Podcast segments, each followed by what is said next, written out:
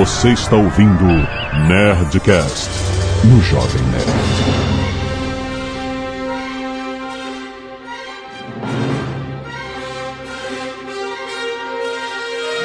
Landa, landa, landa, nerds! Aqui é Alexandre Antônio, Jovem Nerd, e até hoje eu jogo dado falando Chico Xavier. Aqui é Carlos Voltor e no Guerra dos Tabuleiros, ou você joga ou você tá por fora.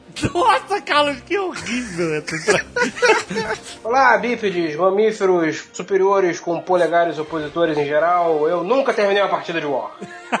Aqui é o Nuno, minha primeira vez no Nerdcast, eu não tenho a menor ideia do que falar. Ah, que. Ah, pô, é muito comum isso. Fala galera, aqui é o Yuri Fang e algumas coisas só existem em Galápagos. Olha, cara, já começou o jabá já, porra? Tem que começar bem já, né? Zabagento. Que cara zabazento. Aqui é o Azagal e jogos de tabuleiro de zumbi são os melhores. Olha aí, são muito divertidos. Sim, Nerd, nós estamos aqui para falar de uma nova era dos jogos de tabuleiro. Sim, você conhece aqueles cinco ou seis jogos de sempre que você viu a sua vida inteira nas lojas de brinquedo, mas agora, cara, existe, existe uma revolução no mercado, principalmente internacional, começando na Alemanha, na França, muito forte, e na década de 90 e nos Estados Unidos, os jogos de tabuleiro chamados Designer Games, aqueles jogos que tem o nome do designer na capa e não o nome de uma grande indústria. São jogos que têm mecânicas diferentes do que a gente está acostumado, divertidas, e só agora que o Brasil está começando a conhecer essa revolução. Tá aqui o Yuri representando a Galápagos Jogos. Ele vai fazer o jabá dele daqui a pouco. Daqui a pouquinho, daqui a pouquinho. Mas a gente vai falar de jogos de todas as marcas aqui, não só as que ele trabalha, é uma condição, claro, nossa do Nerdcast, para que ninguém fique de fora. O importante é a gente falar de jogos de tabuleiro, o que que significa essa revolução, o que que a gente pode esperar aqui no cenário brasileiro. E-mail! Canelada.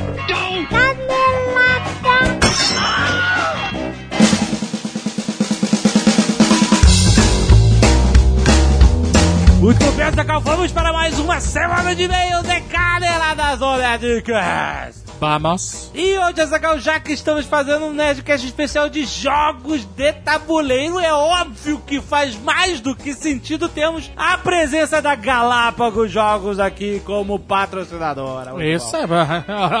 Ora bolas!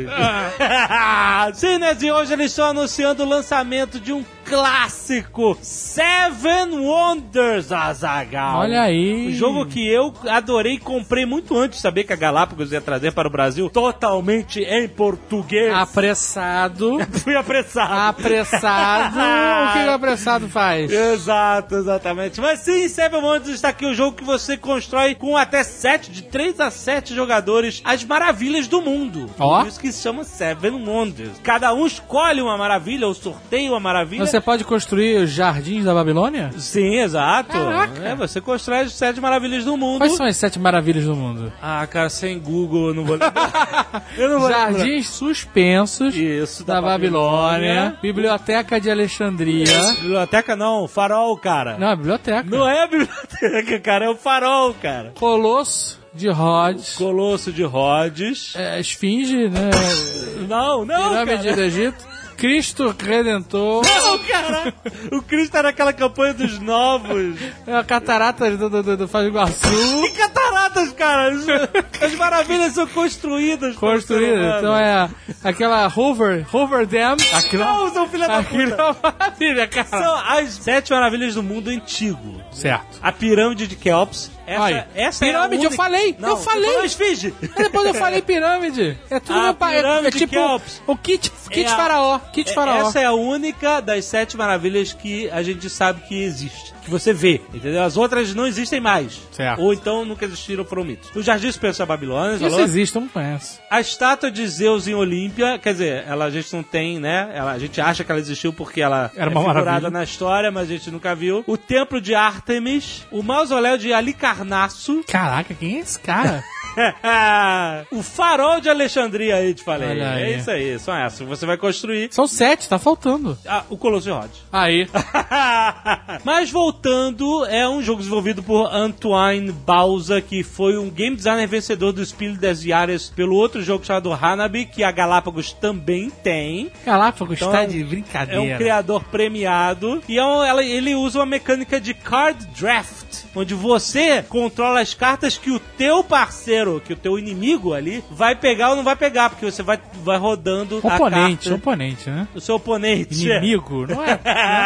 e aí você pode, sabe, atrapalhar a construção do cara e tal. É bem maneiro o jogo, bem divertido. Tem também uma versão oficial pra dois jogadores, porque normalmente é de 3 a 7, mas dá pra jogar dois. Não tem turno, são, todo mundo joga ao mesmo tempo. Aí. Ilustrações fantásticas, então não perca. Vai lá na Galápagos, além do Seven Wonders, vai ver o catálogo deles, cara. Tem muito jogo maneiro, maneiríssimo que eles estão trazendo pro Brasil. Inclusive vários que a gente vai comentar aqui no Nerdcast, então não deixe de ir nesses caras que estão mandando muito bem, trazendo os melhores jogos de tabuleiros da nova geração. Revolucionando o mercado. Muito bom. galápagosjogos.com.br E outro recado, Azagal, é da NPix, ou NPix. Certo. Que é uma escola online pra você que gosta de computação gráfica 3D, pintura digital, efeitos visuais, maquete eletrônica. NPix já tem mais de 700 alunos em todo o Brasil e em seis países do mundo, ou seja, é uma escola internacional online, cara, muito maneiro. Aliás, os cursos são pensados pra serem online. Não é assim, pega uma câmera e grava uma aula, sacou? Aham. O curso é feito pra você que está na sua casa, no seu computador, tem acompanhamento dos professores, que são profissionais que já participaram de produções de filmes, games e séries. A maioria dos cursos não exige nenhum conhecimento anterior. Ou seja, você vai ser guiado durante quatro meses, desde o básico até o suficiente para criar trabalhos com qualidade profissional. Muito maneiro a proposta da NPix. Se você tiver dúvida, existe uma rede social interna onde você pode conversar com todo mundo que está fazendo o curso, receber comentários sobre o seu trabalho e uma vez por semana também tem uma videoconferência com o seu professor onde você também recebe orientação sobre o mercado de trabalho, etc. Ou seja, não é o curso só daquele tipo assim, aprenda o básico e depois se vira. Eles vão direcionar você para o mercado de trabalho dando dicas reais do que rola. Os seus exercícios vão ser corrigidos em vídeo pelo professor, ele vai analisar seus trabalhos e dar todas as dicas para que você possa melhorar cada semana. Vale a pena você conferir o trabalho dos alunos da NPix lá no site npix.com.br, ou você também pode botar nifempix.com.br, ou visitar a fanpage do Facebook, tem links aqui embaixo, ou telefone 11 São Paulo 3230 9393. Ligue lá para você se formar e se profissionalizar nessa arte digital do novo mundo, Azagal. Excelente. npix.com.br Nerd Store está com novidade de camiseta nova! É isso aí, Mais jovem. uma, mais uma! Se você é fã de Game of Thrones e quem não é, você vai querer comprar a nossa nova camiseta Dracarys, jovem nerd. Dracare! Dracarys, a camiseta pra você que é súdito Olha de aí. Daenerys Stormborn, Olha aí! Mother of Dragons, Mother of Dragons. Unburned. Ela tem esse título também, sabia? Unburned, a não queimada. Isso. Ou Calice, como você queira Calice! chamá-la. Ela está lá com seus dragões Viserion, Raegal e Drogon. Exatamente. Mandando aquele Dracarys gostoso. Dracarys significa Dragonfire em Raivalarian. Isso. Não é o nome do dragão. Não, não, os dragões são Viserion, Raegal e Drogon. O Drogon, que é o maior, que é em homenagem ao Khal Drogo, né, que ela deu o nome, é pra ele que ela fala o Dracarys, pra Isso. queimar o carinha. É muito E o bom. Dracarys é aqui, quando você tá de saco cheio, tu manda um Manda Dracarys. o Dracarys, exatamente. Ah, mimimi, Dracarys! Ah, o Ponturis, Dracarys! então quem é Team Daenerys? Que nem eu, eu sou Team Daenerys Forever. Pode comprar, pode levar a sua camiseta Dracarys agora na nessor.com.br. E se você não quiser ouvir os recados e e-mails sobre o último Nerdcast, pule! Pule! Para! 26 minutos e bom mesmo é o jogo da velha. Muito bem, Azaghal, falamos sobre direção. Nota aqui, uns nota do Mal Roboto. Ele diz que muitos nerds Ah. mandaram e-mails contando a mesma história. de Seus fabulosos fuscas pegando fogo espontaneamente ou perdendo rodas. Isso é mais comum do que a gente podia imaginar. Ah, meu Deus do céu. Ai, tá Ah. ótimo. Tá, beleza. Ah, Queremos agradecer aos nerds cacete de agulha que doaram sangue essa semana e salvaram vidas. Daniel Rosa, Marcos Vinícius e Maria Caroline juntos. Cleiton Gonçalves Godinho. Gabriel Pe- Godinho? Godinho. Eita. Gabriel Sofreu, Pe- né, cara? Se bobear, ainda sofre. Você lembra daquele desenho, o bicudo do lobisomem? Godinho. Ele ô Godinho, cadê o Godinho? Gordinho. Gabriel Ferreira, Pedro Giuliani, Ícaro de Jesus, Pedro Araújo, Felipe Almeida, Rafael Nogueira, Renan Scarafti, Fábio Damian, ou Damian, mas eu acho Damian mais maneiro, que é o nome da... Do anticristo. Filho, filho da Demi... Porra, eu ia falar do filho da Demi Moore, então foi... Ok. Murilo Coelho de Souza, Viviane Quaresma Silva e pedido de doação para a Rosa Madalena de Oliveira Rodrigues. Quem quiser tem o link aí para doar diretamente para ela. Você pode doar diretamente para ela ou você pode doar para qualquer pessoa, não importa se tem nome ou não, você sempre salva a vida de alguém doando sangue. Muito bom. Hoje nós temos a categoria nova que é o caceta de tesoura. Que que é isso? Então, olha só, a Miriam Juliana, Ah, de 26 anos, de Araponga, Paraná, mandou um e-mail dizendo assim: Queridos Arapongas. nerds, sempre quis doar sangue, porém nunca passei dos 45 quilos. ah tá. Alguns dias atrás, pude ajudar em uma campanha do hospital local, onde doei 15 centímetros do meu cabelo para a confecção de perucas para pacientes com câncer. Olha aí, legal, cara. Eu já tinha Doar visto esse negócio de cabelo. doar cabelo, sim. Se você tem uma cabeleira gigante e tá querendo cortar, É, vou falar isso pra Almôndega. não joga no chão. A Mônica tá deixando o cabelo crescer, agora tá muito Tá engraçado. Mas não corte e jogue no chão do salão. Você Ah, pode doar. Pode doar né? o seu cabelo, cara. Olha Interessante, então temos aí Muito bom. caceta de tesoura. Muito bom. pra quem doar cabelo. Pode doar, tu pode doar tudo, cara. Tu pode doar tudo, cara. Doa, doa as porra toda. É, o ser humano é reciclável. Né? E isso é, uma, isso é uma realidade muito feliz. Você acabou de falar. O ser humano é reciclável. Nós somos cara. que nem robôs orgânicos. Muito bom, cara. Isso é dá pra escrever um conto das imóveis. Humanos recicláveis. É? Arte dos fãs, essa semana vocês me testaram forte, hein? Puta, cara, o que dizer? Ai, O ai. que dizer dessas artes todas maravilhosas? Legal positivo. Vocês, é? É a semana, assim, todos, todos com algum valor, né? Sim. Nem que seja o tempo gasto. Ele pode ser valorado de alguma maneira.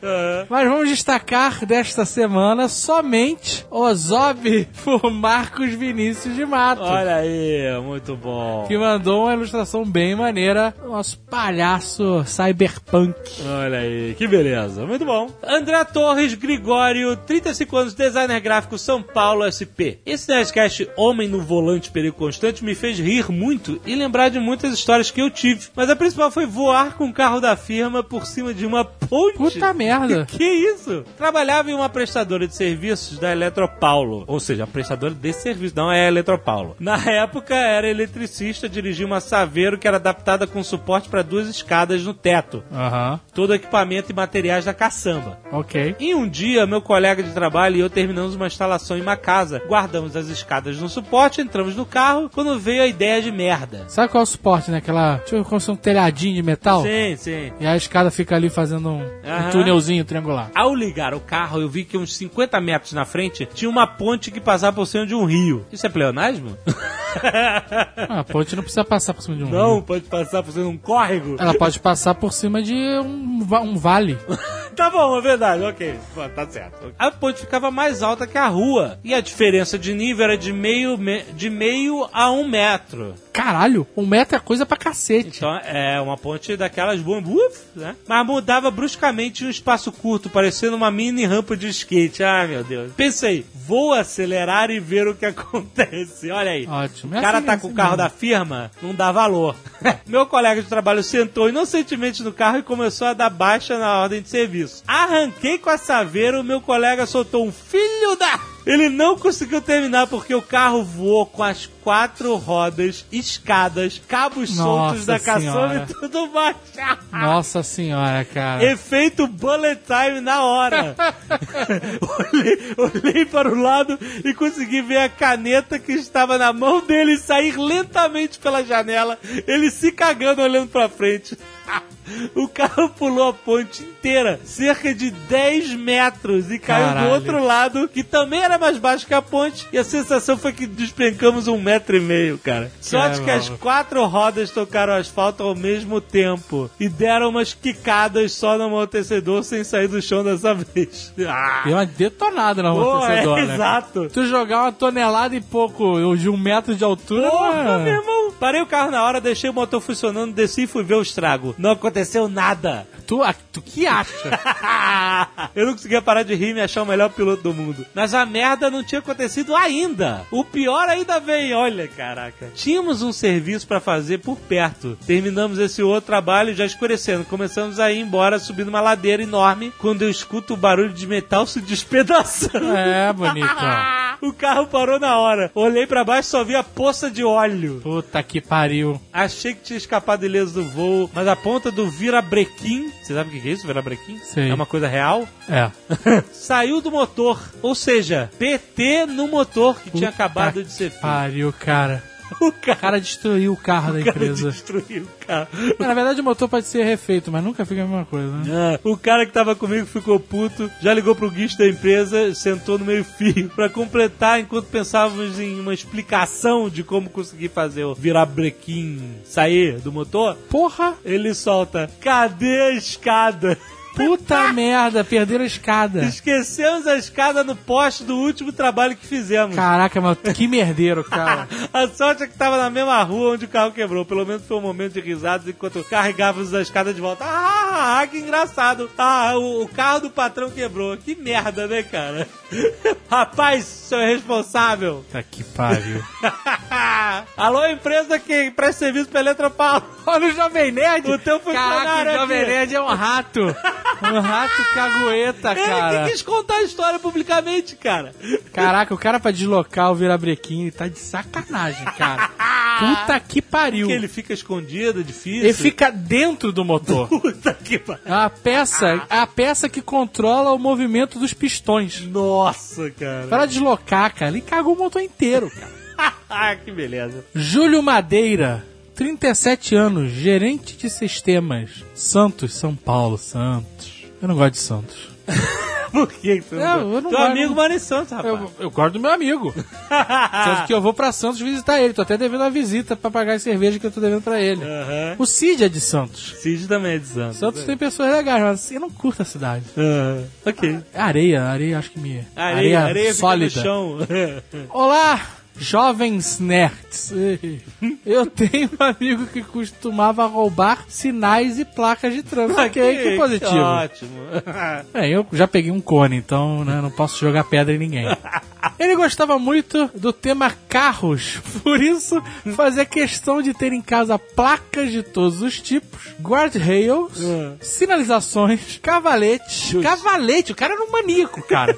E tudo mais. Caraca, um guardrail, cara. Porra, que isso? O quarto do cara parecia um centro de treinamento do Detran. Meu Deus, cara. Um belo dia, voltando de São Paulo, ele se deparou com um cone maravilhoso. Olha o cone. O cone é uma Ah. tentação sempre. Come. Lindo, novinho em folha. Olha, sem aquelas marcas de borracha. Puta, o cone novo é, É é bonito, realmente né? a tentação.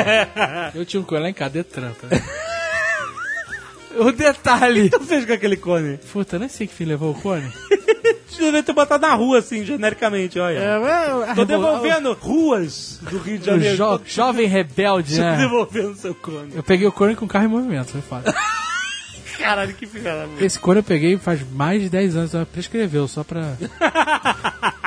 e ele continua, o detalhe: um cone modelo novo, não desses antigos. Um Qual é o modelo novo? do cone? Eu não sei. Era um que você via pelo design que era coisa nova. Meu Deus do céu, o cara pirado cara, quando viu. Cara, que cone é esse modelo? É de neon? cone De- novo. Você lembra que antigamente, quando tinha obra na pista, eles colocavam baldes dentro de- com lâmpadas dentro? Balde. Porque não tinha aquela iluminação de LED específica É, que tem lembro, hoje. Lembro, lembro, lembro. E aí eles, o, o pessoal pregava umas lâmpadas, não fazia um tipo festa junina assim, Isso. e botava o balde. Aí as Balde. pessoas roubavam os baldes. Porque balde é uma parada útil. puta que pariu. Aí eles passaram a furar os baldes para as pessoas não roubarem. Exato, exatamente. Bem, continuando aqui, o cara do cone design. O cara não pensou duas vezes. Parou o carro, pegou o cone e jogou no porta-malas do carro para levar para casa e seguiu viagem. Depois de cinco minutos dirigindo, ele é parado pela Polícia Rodoviária Federal. E bateu o cagaço. Se o policial pedisse para verificar o step, ou a mala mesmo, né, meu amigo? Porque eles pedem pra olhar a mala. exato. Ele iria ver o cone no porta-malas. E aí o cara estaria lascado. Será que dá alguma coisa? Eu Tô... Eu acho que você pegar, né, a propriedade pública e levar pra sua casa deve dar alguma coisa, né, cara? Mal ou bem você tá depredando. Ah, Mesmo que seja um cone. Para a surpresa dele, o policial apenas disse: O senhor sabia que eu não posso multá-lo por excesso de velocidade? Hum. E meu amigo apenas perguntou: Por quê? Porque na pergunta é separado. E o policial simplesmente disse: Porque o senhor roubou o meu cone de referência! Puta que pariu! Sensacional! O caraca, cara, todo castigo pra corno é pouco, cara. O policial na mesma hora pediu habilitação e fez o meu amigo voltar de marcha ré até o local onde estava o cone e deixar ele lá do jeito que estava antes. Ai, meu Deus. Depois, quando meu amigo voltou até o posto policial, o mesmo disse: Bom, vamos lá. Roubo de propriedade Olha pública. É, ele aí. Obstrução da lei de trânsito, tráfego pelo acostamento, tráfego em marcha ré em rodovia federal, O cara ainda armou pra ele se poder mais. direção sem habilitação Porra, meu irmão! e por aí a o cara se vingou. Todas as multas disponíveis no talão foram notadas para esse meu amigo. Nossa, cara. Depois de um tempo, o policial parou e disse: Esquece, essa história tá tão inacreditável que eu não vou te multar. Porra, meu irmão. Você já divertiu muito a mim e aos meus colegas. Pega sua habilitação e some daqui. Nisso, meu amigo percebeu que todos os outros policiais rodoviários estavam rindo muito da situação. Meu amigo pegou a estrada e nunca mais voltou a furtar nenhum sinal de trânsito. Ah, meu Deus. nem a realizar seu sonho de ter um semáforo Porra, dentro cara. do quarto. Ainda bem que tu saiu dessa vida, cara.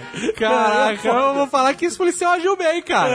Ai, cara. O cara, o Ensinou, cara ensinou. ensinou o cara, mano. Deu a lição no cara. ensinou. Fábio Natan. Natan das lojas de joias milionárias? Porra. 27 anos, diretor de arte São Paulo SP. Possível. Vai ser o neto do Natan. Aham. Eu não sei, se o cara for fã nosso e família Natan, é, pode ser um bom amigo. Caraca, Zagal, que escroto! Você é um Lobo, cara, você é lobo, muito escroto. lobo, cara. lobo de Wall Street. Puta que pariu. Escuta o Nerdcast desde os. Eu estou sendo positivo, quero fazer novos amigos. Escuta o Nerdcast desde os primeiros episódios. Olha aí, caralho! E nunca tinha mandado um e-mail pra vocês. Espero que o Azaghal aceite ler. Cara, for da família Natan, eu vou arriscar, vou ler o e-mail do cara. Vou abrir essa brecha, já que eu sou positivo.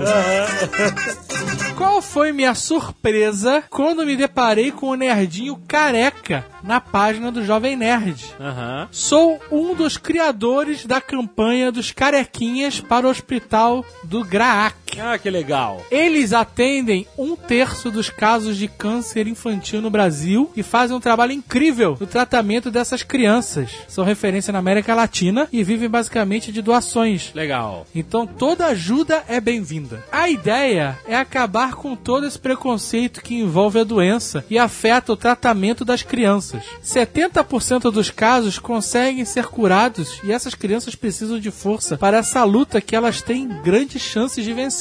Legal. Eles são normais e têm que se divertir como todas as outras crianças. E quem melhor para mostrar isso que os cartoons? Sim. E como nerd, além de herdeiro da família Natan, não podia ter ficado mais feliz de ter feito esse trabalho. Nunca imaginei que a gente ia contar com o apoio de tanta gente foda que são meus ídolos desde pequeno, como Jim Davis, Carlos Saldanha, Maurício de Souza, Ziraldo, Fábio Abu e tantos outros. Legal, cara. Queria mandar um abraço especial pro Yabu, que já ouvi diversas vezes aqui no Nerdcast. Sou fã dos Combo Rangers. Ele foi um dos primeiros nomes que sugeri para participar. O Yabu topou na hora, fez uma historinha exclusiva, incrível, que está disponível no site e exposta no hospital para as crianças.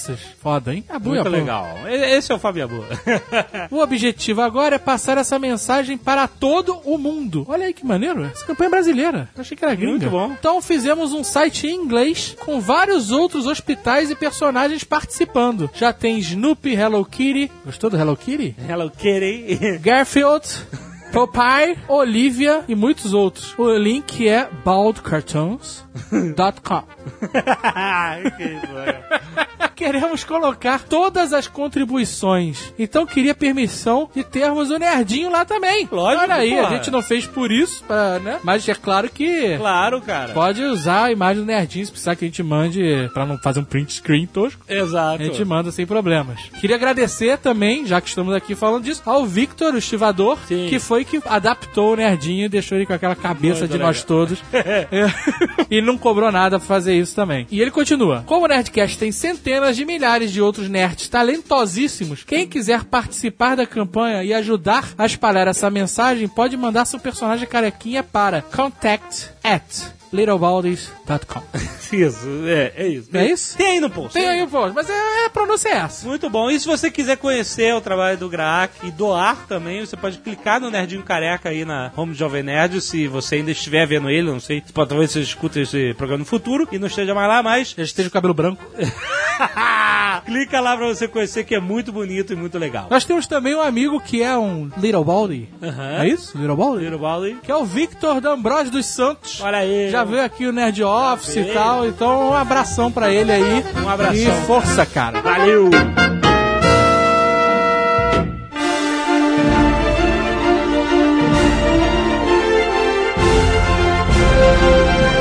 Como é que começou essa nova onda de novas mecânicas de jogos? Quem é que apostou? Quem é que descobriu e tal? Isso foi coisa mesmo da, da Europa, né? Veio muito da Europa. Não, o, assim, o jogo que hoje é considerado o jogo que deu início a essa nova onda né, de jogos modernos, jogos de tabuleiro modernos, foi o Settlers of Catan, Settlers of Catan, que em português foi publicado aqui pela Grow, né? Foi isso? o colonizador de Catan, não é isso? Colonizador de Catan. de Catan. Isso. Isso, que é um clássico, realmente. E esse jogo é considerado aquele que deu início ao renascimento dos jogos de tabuleiro é, no mercado europeu e dali para o resto do mundo. O, o Settlers of Catan, ele tem uma mecânica é, muito maneira, ele tem um tabuleiro assim de hexágonos, né? É um tabuleiro modular, né? Que você, cada partida tem um, um posicionamento diferente, não é isso? Do, É, exato, é, você pode mudar o posicionamento, porque cada hexágono desses tem uma. É, é um tipo de território, tem uma floresta, uma plantação, um campo. É tipo de recurso. Exatamente, cada um dá um tipo de recurso diferente pra você, e aí você tá numa ilha e vocês têm que ir construindo lá, vocês são os colonizadores dessa ilha, e vocês têm que ir construindo lá com os recursos que vocês têm é, o, seu, o seu mundinho, né? É, você vai construindo vilas, castelos, estradas, tendo que se conectar. É, exato. E o maneiro é o seguinte: os recursos têm os números que você joga no dado e vê se você cata os seus recursos, né? Não é isso, na sua vez? É, ele consegue misturar bem a, a, a estratégia com a sorte nessa parte dos dados aí. Mas a graça, a graça do jogo tá na negociação ali, quando você. E, e isso que eu ia Você falar. tem o recurso e eu tenho que tradar com você e, e aí começa o jogo. É interessante porque assim, você tem barro, mas você precisa de pedra. Então, você tem que achar alguém que queira negociar o que você tem com a pedra dele, entendeu? Então, é maneiro que o jogo não é só um jogo de, de sorte, de dados e de, de construção, mas ele, ele tem uma interatividade com os jogadores. Eu acho muito maneiro essa mecânica, porque não está nas regras o quanto você pode comprar ou vender, ou por quanto você pode comprar ou vender. Você fala assim, ah, tu, eu preciso de, de duas unidades de pedra, e, e eu preciso muito disso. E você, cara, você tem as unidades de pedra, ele não tem. Você pode meter o preço lá na puta que pariu. Não, e o bom é que ele também envolve os outros jogadores quando não necessariamente é sua vez de jogar. Então perde aquela coisa de ter o turno, ah, é minha vez, agora é a sua. Não, quando é minha vez eu negocio com qualquer um de Isso. vocês. Então isso é Exatamente. muito legal também. E é maneiro que, porque se outro cara tiver pedra, ele pode falar assim: não, eu vendo mais barato a minha pedra, me dá aqui, entendeu? Eu É, troco. leilão, eu acho né? muito maneiro esses jogos que você tem uma interação diretamente entre os jogadores que depende somente da vontade deles, entendeu? Pra, pro jogo prosseguir. Aí um zoa o outro, brinca com o outro, sacaneia o outro e faz o jogo ficar mais divertido. Eu nunca joguei Settlers of Catan com pessoas porque eu não tenho ainda, mas eu, eu joguei a versão do iPad. Se você quiser experimentar, você pode jogar Forever Alone, que nem eu, muito triste, no, no iPad. Você sabia a história do, do Settlers of Catan, que o, que o Klaus Teuber, né, que ah, nome alemão é tudo difícil aí, ele inventou esse jogo no porão da casa dele, porque ele tava precisando inventar um jogo que a mulher dele pudesse ganhar dele. Porque nos jogos, é verdade, nos jogos tradicionais, no xadrez, ele, ele ganhava sempre, e aí ele colocou esses elementos de sorte e tal, e aí conseguiu criar uma, uma fórmula quase perfeita aí, por isso que o jogo teve o sucesso que teve até hoje. É muito legal, é muito legal essa mistura de mecânicas. E ganha como? Só pra galera saber. Tem, Quem alcançar um certo número de pontos primeiro vence o É jogo. 10, é 10, é. E o como conquistar esses pontos varia. Você pode conquistar ponto construindo cidade, você pode conquistar ponto tendo a estrada mais longa, com cartas de apoio que você pode comprar com recursos. Então você tem várias maneiras de conquistar esses pontos, o que torna o jogo ainda mais dinâmico nesse sentido, porque você não é todo mundo precisando exatamente dos mesmos recursos. Ah, e é muito maneiro, sabe por quê? Porque quando você vende o seu recurso pro outro cara, você tá ajudando ele a conquistar pontos, né? Então você tem que ver o quanto que vale a pena você ajudar o cara ou não. E não tem como você simplesmente não ajudar a se fechar, porque daqui a pouco você vai precisar da ajuda dele pra prosseguir, entendeu? É muito maneiro. Olha aqui, ó. 25 milhões de cópias vendidas pelo mundo, cara. Isso é ou não é um número impressionante? Olha, é bastante, viu? 25 milhões. Putz grila, cara. Se você não conhecia o Settlers of Catan, pelo amor de Deus, você pode começar com, uma- com um dos mais clássicos. É muito foda. E agora já tem versões do Catan de vários tipos. Tem versão do Jornada nas Estrelas, que a dinâmica do jogo é a mesma, só muda o tema. Ah, que nem fizeram com War. War, é, É. Império Romano. É, a mesma coisa. Acho que a própria Grow tá lançando também uma expansão agora pra até seis jogadores, inclusive. Cara, o War Império Romano é uma frustração. Gigantesca. Porque você Gigantesca. acha que você vai com- comandar tropas romanas, né? E não tem nada. É um War com bonecos diferentes, cara. é, um skin. É, um É skin. muito E que ainda diminui a quantidade de jogadores. É, diminui. É muito frustrante, cara. É muito frustrante você jogar o jogo que não é adaptado, que é só maquiado, né? Puta. É. Eu gostava nessa série do, do War, um que veio depois chamado Supremacia, que tinha umas pequeninas ogivas, uns pequenos cogumelos nucleares. Maneiríssimo, supremacia. Era muito Esse era bacana. bom, porque quando você enchia de saco do jogo, você, Você- você causava o, o É. nuclear. É, cagava geral. Fala, foda-se, vou melar o jogo. Eu vou liberar todas as minhas ogivas aqui. ah, porra, a gente tá 5 horas jogando. É, eu tô de saco cheio, foda-se. Vou jogar todas as ogivas aqui, ó. O que você precisa conquistar a Oceania? Foda-se, agora é um grande deserto nuclear. Pronto. Era bom porque ele tornava a virada de mesa oficial. Exato, era. Exatamente. O Catan também é interessante, tem que ter uma Collector's Edition, que é linda demais. Que os hexágonos, em vez de serem desenhados, né, impressos, né, os desenhos dos terrenos, eles, eles são miniaturazinhas, né? Miniatura de floresta, miniatura de montanha, miniatura de terreno de barro. Então, tipo assim, ele é lindo. Se você já tá viciado do caralho, você quer ter uma, uma experiência nova, você pode comprar. Isso se você achar, né? Lá fora, né? Aqui nem fudendo tem aqui. A Galápagos aí, ó. Fica. Aí, Galápagos. É, não pode, pô, Catan não pode. Não. É. Esse especial aí acho que é tudo em madeira, é uma coisa bem, bem, bem exclusiva É lá bem fora. exclusivo, é. Tipo, se você achar, você. Compra, Compra, compra, essa porra. Compra, é, compra É, essa se porra. você Compra achar três ou quatro. Compra todos que você tiver. É, todos compra. que tiver na loja. Entra na loja e fala, "Tem- amigo, tem, não sei o que, tem, eu quero teu estoque. o senhor quer um? Não, não, eu quero o estoque. Não, Você pode até comprar o só que com certeza tu vai vender, cara. Exatamente. Se fode pra entrar no Brasil com isso, relaxa, relaxa. Então essa é a nossa nova dica de investimento. Exatamente. Versões especiais do Settlers of Catan. Exatamente. Você não tem como perder dinheiro.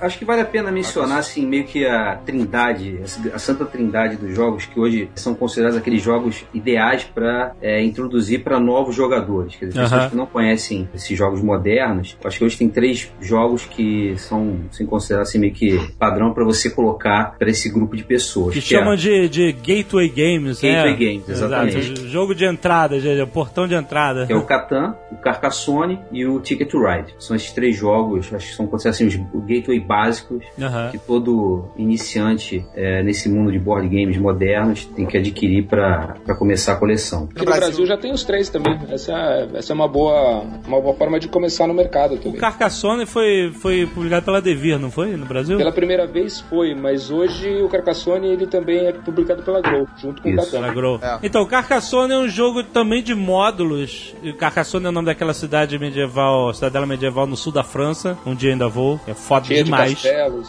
Foda demais. E, e ele usa, usou essa temática do, do, do cenário de Carcassonne, aqueles campos franceses, verdejantes e castelos e tal. E você tem essas, esses módulos na mão e você tem que ir construindo. É como se fosse um dominó mais agressivo, não é? Não é tipo isso? Mais ou menos, porque assim. o- Porque você, você tem o tabuleiro, você tem módulos no tabuleiro e você tem que ir encaixando os módulos como você encaixaria uma peça de dominó, ou seja, ele tem que encaixar, tipo, uma estrada tem que ligar com uma estrada, um pedaço da cidade tem que ligar com outro pedaço da cidade, e aí quando você vai formando estradas ou cidades, você vai ganhando pontos, não é isso? É, mais ou menos. não. Você tem as peças que você vai colocando nos lugares que você considera a melhor estratégia pra você ganhar mais pontos. É, você tem que alocar os seus trabalhadores, na verdade. Sim, mas a mecânica é, de dominó. Ah, não, a mecânica, eu É, costumo o- dizer é o que eles até chamam de tile placement. Tile placement, isso aí. É, É, mas tipo é- um saboteur, um negócio de. Então, tem mas- mais ou menos essa dinâmica. você tem que colocar um, um tile, né, uma peça que crie uma imagem com as peças que já estão no tabuleiro, não é isso? Sim,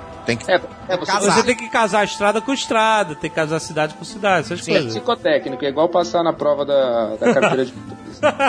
Se você desenhar uma árvore sem chão, você é maluco, ponto. É, exatamente. Se tiver chovendo e também não chegar no chão, você também tá louco. Exatamente. É foda. Psicotécnico é foda. É, sinistro. Perigo. Mas aí você tem também é, essa, essa negócio dos bonequinhos, né? Tem uns bonequinhos também, não são só as peças. É, esse jogo É. Tem, tem uma mecânica que é controle de área, né? Que foi, acho que a primeira vez que foi utilizado foi pelo El Grande, que é o, o avô dos jogos de controle de área, é, onde propriamente já disse, você é, a- arruma suas peças de forma a ganhar pontos pelo domínio de um determinado território dentro do tabuleiro. E no Carcassonne ele utiliza essa, essa mecânica é, a partir do momento que você coloca suas peças, seus meeples, né, para controlar estradas, os castelos, os campos e os mosteiros. São, as, são os, os claustros, né, são as, as quatro features do, do, Aham. do jogo. Quando você coloca o, o seu, seu camaradinha lá, você vai ganhar pontos a partir do momento que você completa aquela estrada. Isso, ele tá no controle, por exemplo, de uma estrada. Se você completar a estrada de um ponto a outro, você e com aquele bonequinho controlando a estrada, você vai ganhar um pontos para aquela estrada. É isso. Exatamente. Ou pela É cidade, ou etc. Exatamente. É divertido, cara. É um joguinho bem simples, bem fácil, não tem texto nenhum. É só de imagens. rápido, É rápido. e é um jogo até rápido. Muito legal o Carcassonne. cara. É um jogo muito legal quando você adiciona as expansões. Um jogo também, outro jogo também tem N expansões, são sei lá quantas que, que existem hoje, mas assim, você adicionar duas, ou- as duas ou três primeiras que saíram, assim, o jogo fica sensacional. Ele já é um É, jogo a muito versão legal. atual dele já vem com uma expansão, né? A versão básica hoje dele já é com uma das expansões. Que É, não é nem a, a- lá fora, a- não a vendida aqui no Brasil. Eu costumo jogar ele no, no iPad. É uma implementação muito boa. É. Também tem pro iPad muito bom. E o Ticket to Ride? Pô, esse jogo aí é bom. Falaram que tem uma empresa trazendo no Brasil. Eu sabia, cara. É o jogo que a Galápagos tem. É claro que o filho da mãe ia falar alguma coisa.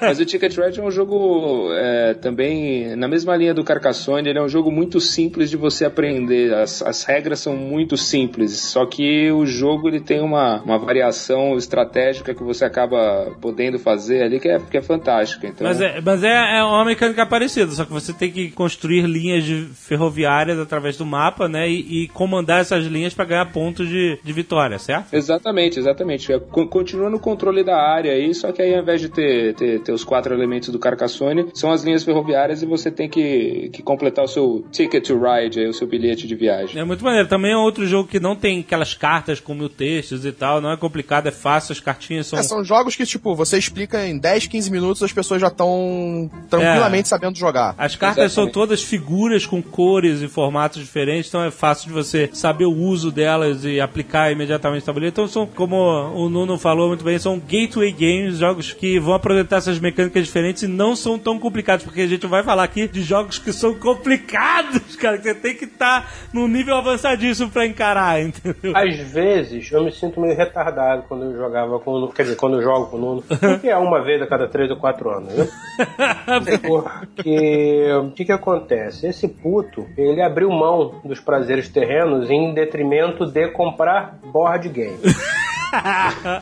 Então, como é que funciona a vidinha dele? É uma vida simples, é- é admirável até. A Ele vidinha. compra um board game, se tranca em casa, lê a porra do manual do board game, que tem que ter um manual pra aprender a ler o manual. Ah, Nisso Aí aí, já vai uma semana, né? Fácil, sozinho, sem ir no trabalho. Aí você vai jogar com ele, óbvio que você se fode na primeira partida. Ele leu o manual, você não. Pô, na terceira, na quarta, na quinta, na vigésima, na trigésima você ganha. Ah. Aí o que, que acontece? Esse Ah, jogo não, você- nunca mais vai ser visto. Exatamente. Esse jogo é uma merda, não. Teu jogo é muito melhor! Bota na lista de troca e vambora. Próximo. Foda, foda. E tem uma coisa que quem lê o manual sempre arruma uma regra depois no finalzinho. Ah, então eu Ih, não falei aquilo. É, exatamente. A regra do desempate, aí sempre leva. Eu só consigo ganhar dele no, no Carcassonne porque é uma coisa básica, entendeu? É simples. Aham. E tá bom pra caralho, eu não posso reclamar. Ah, vamos jogar agrícola. Joguei uma vez e falei, ah, meu irmão, foda-se. foda-se, você ganhou, tá bom, roubou, levou, tá certo, foda-se, não vou debater. Perdi, perdeu, ah, tá, tá bom, foda-se. Por culpa do Nuno, eu virei um viciado em board games. Porque eu tava na casa do Sr. Kai, o Nuno tava lá, ele levou um jogo muito divertido chamado Small World, que a gente vai falar dele. E ele mostrou outros jogos e falou de outras mecânicas e tal. E eu, caraca, comecei a estudar sobre isso na internet. Comecei a, acessar pra caramba o BoardGameGeek.com, que é o maior site de board games do mundo. É uma zona, é uma zona. Mas ele realmente tem um banco de dados é, espetacular, tem uma comunidade espetacular que fala, tem fóruns que, você tá com. Você leu a regra, tá com dúvida, tem uma coisa que não faz muito sentido, você vai lá no fórum, os caras estão falando isso tal, é muito legal. E aí eu comecei a, a ver quais são os jogos. como é- sabe, que nem quando você compra um videogame da nova geração, sei lá, ou você compra um videogame novo, você tava só no PC, comprou um console, você não sabe quais são os jogos que são os fodões. Você fica estudando pra ver quais são os tipos de jogos fodões aqui dentro. Já começa mal, né? Porque você devia ter feito isso antes de comprar o console. Sim. Essa é a vantagem do jogo de tabuleiro. Ah, exatamente, você lê, lê, lê, lê, vai lá e compra um. Pois é, mas é, aí quando eu, quando eu comecei a, a estudar isso, não tinha Galápagos, não tinha essa facilidade de comprar jogo em português com essa qualidade espetacular. não, não, no Brasil.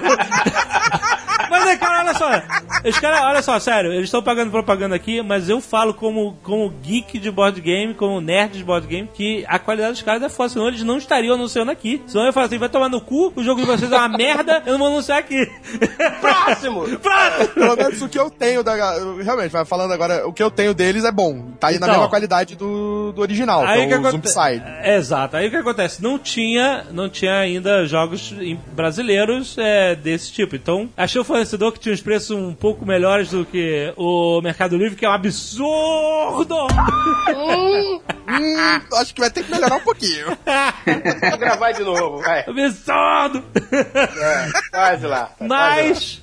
E depois, depois a Galápagos chegou com, com preços competitivos também é, lá fora. Obviamente é mais caro porque tem dólar, tem importação, tem dólar, mas são preços competitivos, não são preços absurdos É, do mercado é livre. mais caro porque a gente mora no Brasil. É, sim, vocês sabem, né? É o fator Brasil. Mas, como eu falei. O povo mais rico do mundo. não- mas não vai, mas não tá comprando jogos de, de, de qualidade inferior, não tá comprando a mesma qualidade lá de e em português, que é muito bom. Mas, bom, fora, fora o jabá, vocês estão ganhando jabá demais, cara. Mas é, comecei a comprar e aí teve uma viagem que eu fiz pra Nova York com o Sr. K, né? Eu achei uma loja de board games lá também, trouxe malas e malas. Assim, caraca, não sei quando é que eu vou voltar aqui. Eu trouxe muitos board games de lá de fora. E, o- e o resultado é que a maioria desses ainda não tive tempo de jogar, cara. Tem jogo que tá fechado no plástico ainda. Bem-vindo ao clube. Dá a mão pro Nuno e caminha em direção ao pôr do sol. Isso é, uma, isso é uma coisa ruim de ser viciado em board games. Não, não, não, é bom, é bom, é bom. Você fica ocupando o seu armário com esse um milhão de, de caixas de papelão, tem que encher aquela porra daquele negócio que absorve, aquele secar, aquela porra que absorve umidade, porque senão vai mofar toda aquela porra, e, e você não, não consegue ter pra jogar. De vez em quando você consegue. Mas e, e um deles que eu comprei e não joguei foi o Agrícola, justamente, que você falou. Bom, bom jogo, ótimo. Você vai ter horas e horas de raiva. Depende com quem você jogar aí, pelo jeito. É. Joga com o Nuno, joga com o Nuno. Você nunca vai querer jogar essa merda na tua vida. Vai Não, muita gente porra. me falou, cara, Agrícola é um dos jogos mais fodas dessa geração nova de jogos. Tem que jogar o Agrícola, ele é muito foda, muito divertido e tal. Como é que é o Agrícola? Realmente o tema do agrícola, se você falar, acho que as pessoas não, não vão se entusiasmar muito. Mas basicamente você controla uma fazenda. Você Tipo tem um... Farmville. É, exatamente, as pessoas vão Mais ou menos isso. Quais são os jogos mais jogados no Facebook na história? No Farmville? Porra. É verdade, é verdade. Mas você controla e- uma fazenda e aí? E esse jogo tem uma mecânica que é chamada Worker Placement, que é a alocação de trabalhadores. Nessa mecânica você pega um- uma peça sua, coloca em algum lugar do tabuleiro e você faz a executa a ação correspondente àquele, àquele espaço. Ah, tem um que é assim que eu comprei no joguei também, que é o Stone Age, não é? Também tem essa mecânica de worker placement. Exatamente. É, pra mim, um dos melhores desse tipo, eu gostei pra caramba do Agrícola, mas eu achei muito foda foi o Tzolk'in, que é o Mayan Calendar, que é, você joga como se fosse um Maia, e você tem várias engrenagens que vão determinando as posições, elas vão girando pra cada turno, pra onde você vai posicionar, e você tem que pensar a estratégia à frente. Tipo, você quer pegar um recurso que só vai acontecer quando a engrenagem chegar na posição 4. Aí você tem que alocar pra, pra, pra quando ela chegar lá, você recolher o recurso, né? Exato, aí você tem que colocar ela na posição 1, pra quando chegar na 4 ela poder, você poder pegar, senão as outras Entendi. pessoas vão colocando e você não consegue. Saquei. Mas e o Agrícola? E você, eu ouvi falar que você tem filhos, essas coisas, existe isso? Exatamente. Você tem, você tem uma fazenda, você vai ter que controlar essa fazenda, tem a sua família, e à medida que o jogo vai andando, a cada rodada vai abrindo uma carta que corresponde a um espaço, é, a uma ação que você vai poder executar. É, cada espaço só pode ser executado por um jogador, por uma peça de um jogador. Então você tem uma disputa ali para ver é, aonde você vai colocar a peça, variando o que é do seu interesse, o que que é do interesse de outro jogador. Na medida que você coloca a sua peça no espaço, aquele espaço é bloqueado para rodada e você Os outros jogadores são o quê? são todos fazendeiros. Ah, Cada- todos cada um- fazendeiros. Cada um com sua fazendinha e cuidando da horta, com, com os vegetais e milho, os animais, grãos, é. os animais. São três tipos de animais. E você pontua no final do jogo, primeiro pelo número de, de, de, de pessoas que a sua família tem. Você começa com dois, mas tem uma ação que é fazer sua família crescer. Eu sei Você- como é que é essa ação. Principalmente se É uma- precisa de gente pra trabalhar na fazenda, né? Tipo, É uma belinha pra ter gente pra trabalhar na fazenda, você precisa ter filho. Exatamente. Mas ó, pra quem já jogou Agrícola, o pior do jogo é quando você tem que alimentar esses caras aí que você fez. Exatamente. No final de. Porque sei cê- é foda, é foda. Você gasta a grana só pra alimentar essas bocas. É a pior parte. É uma merda essa coisa de vida, né? É, porra, Você só faz tem um que alimentar filho seus tem que filhos. alimentar, porra. Eles tinham Eles que já junto. Mas, a- mas você bota os filhos pra trabalhar na fazenda, não bota? Bom, é claro, tem que botar. Ah, Ora excelente. porra, ora porra. Porra, logo Fez no pra segundo quê, né? filho, Fez pra quê? Pra que que você faz filho? Ora porra. Pra te sustentar. Mas é um jogo muito legal, ele tem muita, muita variação, ele tem muitas cartas, você pode jogar, puta, de, de vários jeitos diferentes. Mas por que, que o Sr. K tem raivinha do Eu Agrícola? não tenho raivinha. Eu não tenho raivinha. Vamos parar com esta porra. Veja bem, acho que ele, na verdade não é raiva. O, o Sr. Cave jogando agrícola, ele olhava pro tabuleiro como se ele estivesse vendo, sei lá, uma fórmula de cálculo avançado, alguma coisa assim. Uma coisa meio incompreensível. Uma coisa assim, sei lá. eu Acho que nada pra ele fazer sentido ali, entendeu? Tava perdidaço. Aralhada. Eu não li a porra do manual. Mas Esse puto ensina assim, olha só, vamos jogando que eu te explico durante o jogo, tá? ah, porra, é foda. Aí, né, amigo? Não, mas- Aí, Mas caralho, é como é que você quer? Joguei uma vez e falei, quando- foda-se, perdi, perdeu, ah, foda-se, caguei. Nunca mais joguei. legal é quando você começa a jogar, a pessoa vai explicando você durante o jogo. Aí, por exemplo, no agrícola, se você não, não alimentar seus filhos, você tem que pedir esmola, você vira mendigo. É, é mesmo. É, você tem que pedir tem que pedir esmola. Isso te custa pontos no final do jogo. Legal é quando você tá jogando, a pessoa tá te- não te explica essa regra. Aí você chega no dia que você tem que ter comida pra alimentar suas famílias, o cara vira: "Ah, então, se lembra lá, você tinha que ter comida aqui pra poder alimentar seus filhos. Você não tem, né? Então toma aí, ó. Você é mendigo." Eu, é, ah, boa, boa, não, tô te ensinando, tô te ah, ensinando. tirando. ensinando, pô. Próxima vez, próxima vez você joga direito. Aí na próxima vez é outro jogo. O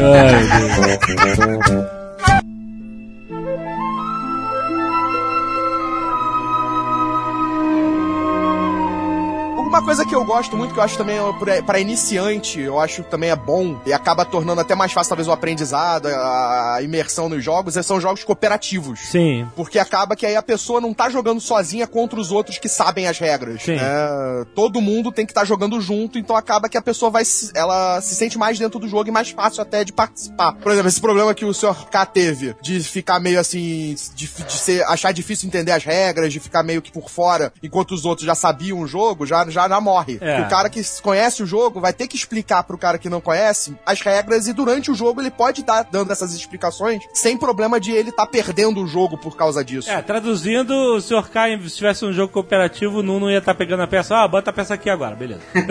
Exatamente. Eu só quero lembrar o seguinte, é que eu não achei difícil entender as regras. Ninguém me explicou. Eu estava tendo que É, então. deduzir as regras, entendeu? Olha aí. Ah, Então, é- esse quadradinho vai pra lá? Ah, claro. Cara. Pra lá porque aquela outra bolinha foi pra cá. Fala, óbvio. Ah, exato. Então, isso é a parada do jogo cooperativo. Que aquele jogador que conhece as regras e é competitivo demais pra te explicar quando não é cooperativo, É. vai te explicar que é quando é cooperativo porque ele quer ganhar. Sim. Ah, viu, Nuno? Em, em jogos cooperativos, eu queria ressaltar aqui dois jogos de zumbis que são excelentes. Que tem mecânicas um pouco parecidas, mas eles ainda assim têm diferenciais. Um é o Last Night on Earth, que foi o primeiro jogo de zumbi que eu joguei. Ele é, É co- muito legal esse jogo. O Last Night on Earth é um jogo que você é, joga com humanos e zumbis, ou seja, tem rivalidade sim, porque é, você pode até jogar de dois. Não, a melhor coisa é jogar com os zumbis, você controlando os zumbis.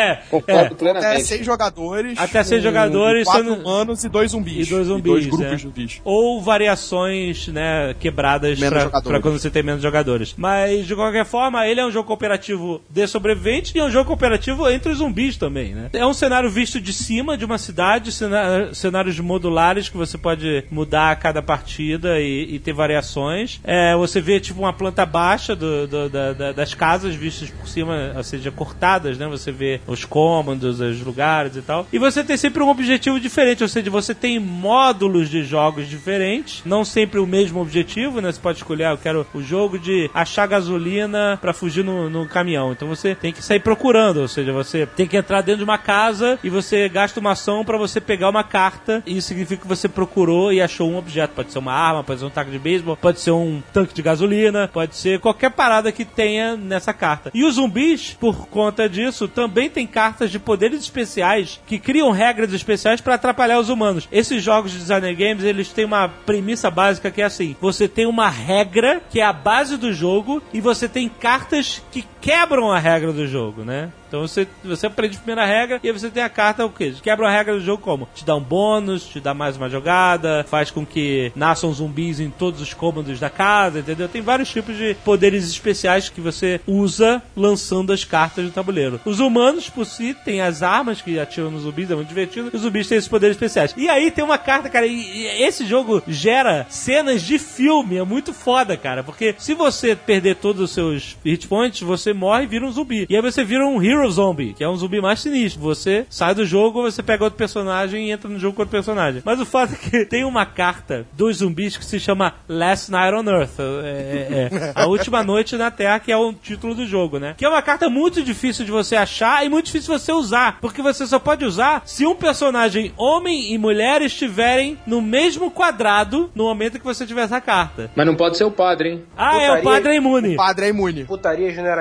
Ex- exatamente, a carta Exatamente. que eles fazem assim, o zumbi que joga, né? Aí os humanos sabem que é a última noite deles, então eles decidem copular. Ninguém vai copular sendo a última vez. É. Eles estão desestressando. Tá exatamente. descomprimindo pra morrer. Exatamente. E eles perdem a vez. E os zumbis ganham, né, a vantagem com isso, que eles perdem a vez ali, não podem fazer nada. E, cara, teve uma vez que fizeram um Last Aeronaut uma partida nossa, cara. E os zumbis entraram na casa enquanto eles não podiam se mexer. Fizeram não. Eu fiz. Foi uma... Eu era o zumbi. É verdade. E aí, os zumbis mataram, ou seja, morderam até zerar os hit points de um personagem e transformou o personagem durante o sexo em um zumbi. Cara, Foi E aí terrível. esse que foi transformado transformou o outro, imagina. Foi, foi terrível, cara. Foi uma. Fantástico. Foi um Foi filme. É muito legal porque esse jogo ele é cheio dos clichês. Né? É, a sim. parada dele É. são os clichês. Esse negócio da última noite. Os personagens são todos clichêsões. O policial, o andarilho, a garçonete. Fazendeira gostosa. A própria, a própria caixa, tudo no jogo ele é ambientado pra ser um filme clichê de zumbis Sim, dos anos é. 80. Essa é a pegada dele. De cidadezinha pequena do interior, Exato. essas coisas. É bem legal. E esse pra mim é um dos jogos, né? Esse da, da produtora desse jogo. Ela tem um outro jogo também que é de terror. E pra mim são um dos melhores jogos, melhores acabamentos que eu já vi em carta, em material de jogo. Você, tipo, pode entornar o que você quiser que não danifica nada. é que a gente costuma jogar essa porra bêbado, então não, não dá muito certo. Ui, olha o cara. Olha esse. Mas qual é o jogo que você mencionou? A Touch of Evil. Touch of Evil. Ah, sim. É de terror também, só que são com os monstros clássicos. Você joga, tipo, tem o Nosferato, tem o navio fantasma, a múmia, um lobisomem, todos os monstros clássicos das histórias de terror. Entendi. Ainda tem um terceiro jogo dessa série, que é o Invasion from Outer Space, Ah. que são os marcianos contra uma trupe de artistas circenses. É muito bom também. Aí tem a mulher barbada. Foi. Esse é fantástico. É, exatamente, que é essa coisa desses jogos, desse, dessa produtora que são focados nessa coisa dos clichês, dos jogos Da tipo, galhofa já. já. Galhofada, farofada É, é total, tipo- né, amigo? Mesmo estilo do Last Night on Earth. Pois é, o mais legal é que eles, é, é, as cartas, né, são imagens do, são imagens, é, quer dizer, fotos, né, do, do- dos Bem modelos que, produzidas. e são, pô, excelentes, assim, produção nota 10. E, e o engraçado é que nas convenções lá fora, a, a empresa quando apresenta os jogos lá, ele leva o pessoal, os modelos das fotos para bater foto com o pessoal, para apresentar na- nas convenções, e o pessoal se amarra, principalmente nas menininhas que, Olha aí. Quem diria, né? pois é, os nerds Ninguém, também amam, né? ninguém gosta do, do fazendeiro barbudo. Não, Eu esse não é fazendeiro, ele é o vagabundo. Eu acho que esse aí nem é convidado. Bêbado da cidade. É, o, o Rio Billy de 145 quilos, 2 metros de altura, que fala três sílabas, ninguém tira foto com ele. Tem relevância. É, foda-se ele, né? Ainda no quesito de zumbis e cooperativo, nós temos que falar do Zombicide, cara. Zombicide é legal. O Zombicide é muito legal. Esse, não, ninguém joga com os zumbis. Você é cooperativo só com os sobreviventes, né? Só humanos. E ele tem uma mecânica bem mais complexa do que o Last Night on Earth. Ele é um pouquinho mais estratégico do que o Last Night on Earth. O Last Night on Earth você acaba jogando dado até pra mexer o zumbi, então acaba tendo mais, mais regras dentro do Zombicide também. No Zombicide você tem que pensar até se você vai matar o zumbi. É. Porque conforme verdade. você mata, você sobe de nível, mas ao você subir de nível, Você se fode. os zumbis também sobem. Exato. E se você subir de nível sozinho e o resto do seu grupo não, você tá Aumenta. lutando sozinho contra os zumbis foda enquanto o resto do seu grupo tá se fudendo. É, é verdade. no nível inferior, É sabe? porque tem faixas, né? Cada, cada zumbi que você mata, você sobe um, um tiquinho de, de tanto zumbi. Quando você mata, sei lá, sete zumbis, quando você mata o oitavo, você vai pra outra faixa de dificuldade que aumenta a dificuldade do jogo inteiro. Então aparecem mais zumbis, os zumbis mais fodas, zumbis que correm. E aí, se só você subir de level sozinho, a, a dificuldade do jogo aumenta pra todo mundo. E se os caras estiverem longe de subir, e obviamente quando você sobe de level, você ganha mais habilidades pra você contrabalancear a dificuldade dos zumbis. Mas se só você ganhar essas habilidades e o resto não, cara, fudeu. então tem horas que o seu personagem fala assim: não posso matar nenhum zumbi! Mata aí essa porra! É, é muito sinistro, O que eu cara. acho, eu acho maneiro, eu divido assim, tipo, Last Night on Earth pra mim é tipo um filme do Romero e o Zombicide é tipo um Resident Evil ou um É bem isso, cara. Dawn é of the isso. Dead novo. Agora, o Zombicide tem uma parada que é muito legal, que são os personagens. Sim. Sim. Que eles não são clichês puramente, né, de filmes de ah, zumbi ou terror. Mas eles são levemente inspirados em personagens de filmes de ação, né? Em- como, como John McClane, como Machete. Sim. É... Cara, tem até o Sheldon. tem o Sheldon, tem a... Michael Douglas no Dia de Fúria. Isso, exato, sabe? Então, puta, isso é muito legal, cara. Que você acaba se apegando a pessoa, porra, eu vou jogar com o John McClane. É, e é legal que cada um tem uma habilidade totalmente Tem diferente. Chuck Norris, tem. Chuck Mas é tudo coincidência, eu acho. Sim, sim.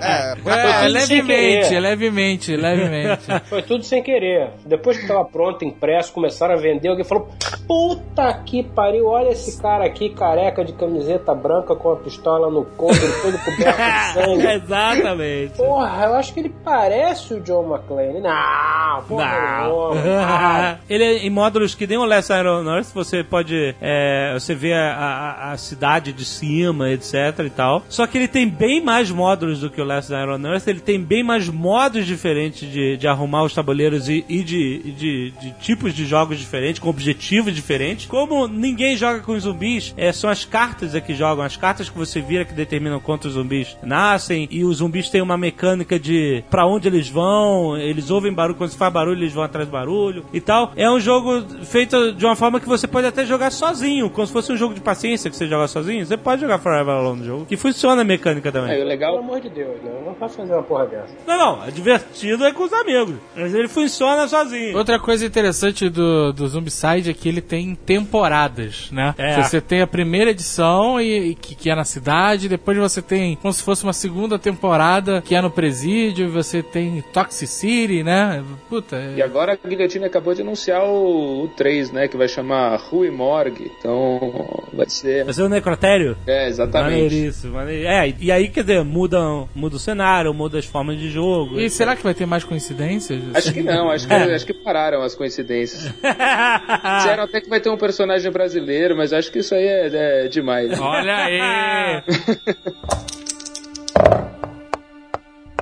o Zombicide, ele, a Galápagos trouxe pro Brasil, mas ele tem uma história muito interessante, porque o- um dos sócios de vocês na Galápagos foi o criador do jogo, não foi? É verdade, um dos, um dos sócios foi, foi a mente que criou esse, esse jogo aí, e que inclusive ele começou no Zombies, é, no, no Kickstarter, né? E foi um projeto que, que, que chamou muita atenção lá fora, porque ele acabou arrecadando muito mais do que tinha sido pedido. Qual era a meta do Kickstarter do Zombicide? Puta, não vou lembrar a meta do primeiro, mas acho que era algo em torno de 40 mil dólares e chegou a quase 800 no primeiro. Caraca. O- 800 mil É. dólares? Caraca, É, que bonito. e acho que o Prison Outbreak lá fora chegou a quase 2 milhões de dólares também. Meu Deus! É. Tinha muitas é, miniaturas promocionais, o negócio foi muito bem feito lá fora, muito bem produzido. Puta, Ele- isso é um outro manóia que o Zombicide tem, cara. É que as, as miniaturas são absurdamente bem feitas. Perso- é é uma sacanagem de bem feito. muito foda. E aí, nego lá fora pirou nessa parada de colecionar as miniaturas, porque algumas são exclusivas, tem edições limitadas e tal. E os- a- elas são é, monocromáticas, né? Elas são coloridas, cada personagem tem uma cor diferente. Mas as pessoas, elas pintam as suas miniaturas, né? Pra deixar o, o bonequinho mais customizado, É, né? E é é. uma febre essa porra, né, Muito cara? maneiro, é muito maneiro mesmo. Arkham Horror. Agora você vai complicar de vez. Ah, agora você já foi logo pra, tipo, A vamos gente- destruir tudo. A gente tá falando de jogos gateway pra galera começar e foi complicando um pouco foi. mais. Aí tu mandou um Arkham Horror. Vai, fala de Arkham Horror. Cara, pra quem gosta desse universo do, do Lovecraft, assim, é obrigatório. Aham. É, foi um- esse foi um dos primeiros jogos que eu comprei. Eu comprei, tava, tava de férias em Portugal e não, não conhecia esses, esses jogos modernos e tal. E um colega do trabalho havia mencionado que havia alguns jogos é, novos, com temáticas mais interessantes e tal. E nas férias em Portugal eu acabei comprando alguns jogos e um deles foi o Arkham Horror, que é sensacional. É um jogo cooperativo, cada jogador joga com um investigador, eh, e aí o jogo apresenta, sei lá, tem 16 investigadores lá, tem o professor, o arqueólogo, o detetive. Cada um com uma fichinha diferente também, né? Cada um com características diferentes, cada um com suas habilidades é, específicas. E nesse jogo você é, tá em Arkham e é, vão abrindo portais despejando criaturas pelas ruas e enquanto você luta para fechar esses portais e matar as criaturas que andam pelas ruas de Arkham, o Great Old One da rodada, que o jogo tem vários, vai acordando à medida que determinados eventos vão acontecendo. Se no final ele acordar, você vai ter que entrar em combate com ele e normalmente a situação não fica muito boa para você. Olha só, Então o ideal é você fechar todos esses portais antes que o, que o Great Old One acorde. E, mas o jogo é sensacional. É, Esse desse- jogo eu não vou jogar, esse jogo é heresia. Por quê? Não existem Great Old Ones. Só existe Nosso Senhor e Salvador Lord Cthulhu. e acabou. Ah, mas existem aqueles que trabalhbalham com ele. Tudo ou bem. para ele. Mas aí você não pode dar a mesma denominação. pô. Mas Não qual é a assim. mecânica? Como é que você fecha o portal? Qual é, qual- o que, que você usa pra esse tipo de coisa? Milhões e milhões de peças, de, tipo, milhões e milhões de peças. É, por isso que a gente fala que o jogo Pô, é essa é uma complicado. boa definição. É, o seu personagem tem equipamento. Aham. E pra enfrentar os monstros, você vai pra porrada com taco de beisebol, faca, água benta, cruz, enfim. Cachorro, aliados. Exatamente, vai. Se tiver Mas como você consegue esses equi- equipamentos? Pegando na, com, pegando na fase? Comprando, indo na loja pra comprar. Mas aí você, tipo assim, tem um monstro que só água benta que, que mata, é isso? É, as criaturas são diferentes. Quer dizer, você tem vampiro, você tem zumbi, aí você tem os monstros lá da, da- dos mitos, né? de Cultistas, Cthulhu, os- enfim. Você tem E aí uma- cada um deles tem os seus pontos fortes e fracos. Tipo, tem monstro que não toma dano de arma física. Você precisa usar magia. É, Aí tem outro que só toma dano de arma física. E tem- E aí você tem que estar preparado pra isso. E tem nível de insanidade também? Os seus personagens têm sanidade e hit points, né? Se algum deles zerar, um abraço. Você pode ficar maluco. É, o sanidade, eu acho que se- quando eles eram, você não morre, você vai pro manicômio. É, mas tu sai. É, você fica maluco. Ah, é verdade. E aí você lá se recupera, é verdade. Mas olha só, eu vou explicar. O, o Arkham Horror é um jogo que não tem ainda no Brasil, não tem português. Ou seja, é um jogo com muito texto, com muitas cartas, com muitas fichas de personagens, com muitas peças. Não é um jogo pra você começar com ele, porque ele é bem complexo. E ele só tem inglês, eh, por enquanto. Mas falaram que, que o Eldritch Horror, que é no mesmo que é no mesmo universo, né, do Lovecraft, que a Galápagos tá trazendo mês que vem aí. sei Olha aí, o cara tá cedo. aproveitando o jabá. Tá demais. A gente já começa a soltar umas novidades. aí. Eu comprei um que é também da mesma linha, que é o Mansions of Madness. Putz, Também é muito, muito bom legal. esse jogo. Mas não, não consegui ler porque a, o- o- a- as instruções são uma bíblia. Dá pro Nuno. Ele vai ler tudo, não vai te explicar e vai achar naturalíssimo. Naturalérrimo ganhar de você. O mais legal desse jogo, na verdade, do- desses jogos do Arkham, do, do Lovecraft, é que você pode pegar as miniaturas que você tem no Mansion of Madness, porque, por exemplo, no Arkham Horror ele não vem miniaturas dos monstros, dos bonecos, dos personagens. E no Mansion of No Madness Mansion of tem. Madness tem. E Ah. você pode usar as miniaturas do Mansion Ah, of Madness legal. nos monstros do, do Arkham Horror. São os mesmos personagens, são os mesmos heróis. Tem, eu acho que 18 heróis ou 20 heróis. São... E todos os heróis se repetem, são os mesmos heróis. Aí tem alguns adicionam um, outros heróis, você pode usar eles tanto num jogo quanto no outro. Mas o Mansion of Madness, eu, eu- pelo que eu vi, ele tem uma mecânica até de Dungeon Master. Tem um cara que é o mestre do jogo e ele vai Exatamente. colocando enigmas. Como é que funciona É, isso? esse, esse é o- é, são aqueles jogos semi-cooperativos, né? Que são normalmente é um grupo de jogadores enfrentando um, um outro jogador. É, como exemplo, tem o Mansion of Madness, tem o Descent, Que é meio RPG, né? é um RPG que você é um dungeon crawl, né? Você tem um grupo de aventureiros que tem lá a sua missão e tem um outro jogador que joga com o Overlord. E aí é um, é um, um combate, é um conflito entre o- esses jogadores que jogam com os- heróis enfrentando o Overlord. Então o Overlord tem que usar as suas cartas e poderes e tal pra criar os desafios e os outros caras têm que. É, ele não é bem um Dungeon Master, porque ele é, é uma partida do Overlord contra os, os jogadores. Certo, certo, então, ou os jogadores vencem, ou o Overlord ganha. Maneiro, maneiro. Tem uma versão mais simples desses jogos, do, desse mundo de, do Lovecraft, que aí já não é tão. de- não é tão. não tem tanta historinha como o do Mansion e não é tão complexa e complicada como o Arkham Horror, que é o Elder Sign, que é mais um jogo de dados. É um dice game, você tem também que fechar portal, você tem que enfrentar um Ancient One. A dinâmica do jogo é um pouco mais fácil e menos complexa do que esses outros. É uma versão simplificada do Arkham Horror. É. Ou seja, a versão copiada, é isso? Não, não, é deles, é oficial É deles deles, mesmo. só Ah, que é, tá. mais, Ah, é deles entendi. mesmo, só que é simplificada. ah, entendi. Exatamente, as pessoas, tipo, eles devem ter lançado o Arkham Horror. Olha, jogo foda, maneiro, mas, tipo, tá, difícil pra caralho. entendi. Então, vamos lançar alguma coisa assim pras pessoas que não querem ter tanto trabalho pra jogar. Tipo Uma Fred. partida de Arkham Horror Tipo demora. É. Vamos, Assim, lançar é- um negócio que a gente joga em duas horas e fica feliz. Não que a gente tem que trazer saco de dormir, provisões, mudar Mas o... esse negócio de, de tempo, quando você joga board game, é meio relativo, porque eu acho Tá assim, ganhando sempre é rápido, Nuno. Não, não, não é isso.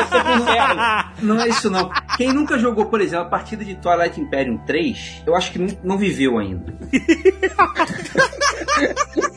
Porque, na verdade, assim, Twilight Imperium não é um jogo, é um evento. Cara, você precisa de uma mesa de 26 pessoas pra abrir o tabuleiro do Twilight Imperium. tipo, É assim, aquele jogo que, assim, você tem que jogar pra poder, olha, viver. Pronto. O Twilight Imperium é um daqueles jogos que tem caixa em forma de caixão, né? Que, as Exatamente, pessoas pra falam. você dormir Eles dentro. falam coffin box, né? Porque é uma caixa comprida que cabe um anão é, morto dentro. E o, o Descent é assim. E tem outro jogo lindo que eu tenho que eu nunca joguei, que é o Rune Wars, que também é assim. Essa caixa comprida que parece um caixãozinho. E o Twilight Imperium também. Então cuidado, são jogos gigantes e vai com calma. Quer dizer, Por exemplo, a- o Arkham Horror, ele já ocupa um grande espaço da mesa, porque é tipo tabuleiro, mas todas as coisas que ficam em volta, Em do tabuleiro É, exato. pra, tipo, montar o tabuleiro, fora a ficha do seu personagem, com todas as coisas que você tem do seu personagem em volta da sua ficha. E É. fora as expansões, que você, joga 500 expansões. São poucas cartas também, são poucas cartas. Ah, sim. 500 mais ou menos. Falando de jogo demorado e cooperativo, tem um jogo que foi o meu primeiro jogo dos games que eu joguei. Quando eu era adolescente, eu nem sabia que existia um outro mundo desses jogos, mas alguém chegou na- no grupo de amigos com o Axis and Allies. Que foi fácil de eu entender na época porque ele é um War mais avançado, né? Axis and Allies, é, é, ou seja, é um jogo de Segunda Guerra, que você luta dos aliados contra o eixo, exatamente no cenário da Segunda Guerra Mundial. É insuportável.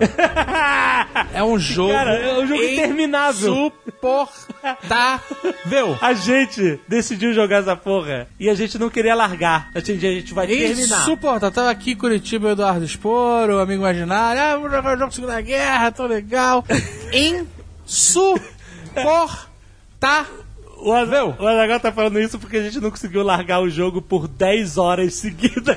Caraca. A gente não saiu, cara, de casa. A gente pedia pizza e ficava comendo Cara, mas pé. deu uma agonia Porque no a gente final. queria terminar a porra do jogo. Caraca, cara, é, é, é, é- Puta que pariu. É que aí- É, os rounds são muito longos e muito É, cansativos, é, cara. É porque assim, você... Você joga, faz três movimentos e fica duas horas sem fazer nada. É, cara. isso que é foda. Isso que é foda. Porque Esse, assim... esse é jogos complicados. É, é porque assim, ele é que nem o ou seja, você conquista territórios, só que ele tem coisas a mais, ou seja, territórios dão recurso e você usa esse recurso pra construir navios, tanques, aviões. Você não tem só uma pecinha que ataca a outra, que nem no War, né? Você só tem um tipo de peça e joga o dado e acerta, né? Não, nessa não, você tem submarinos, transporte, cargueiros, porta-aviões, aviões, caças, bombardeiros, infantarias, antiaéreas. Cada um deles tem um dado diferente, não tem também? Não, você, é, eles têm características diferentes que você- Características, que você, bota pra brigar. Teria terminado em meia hora.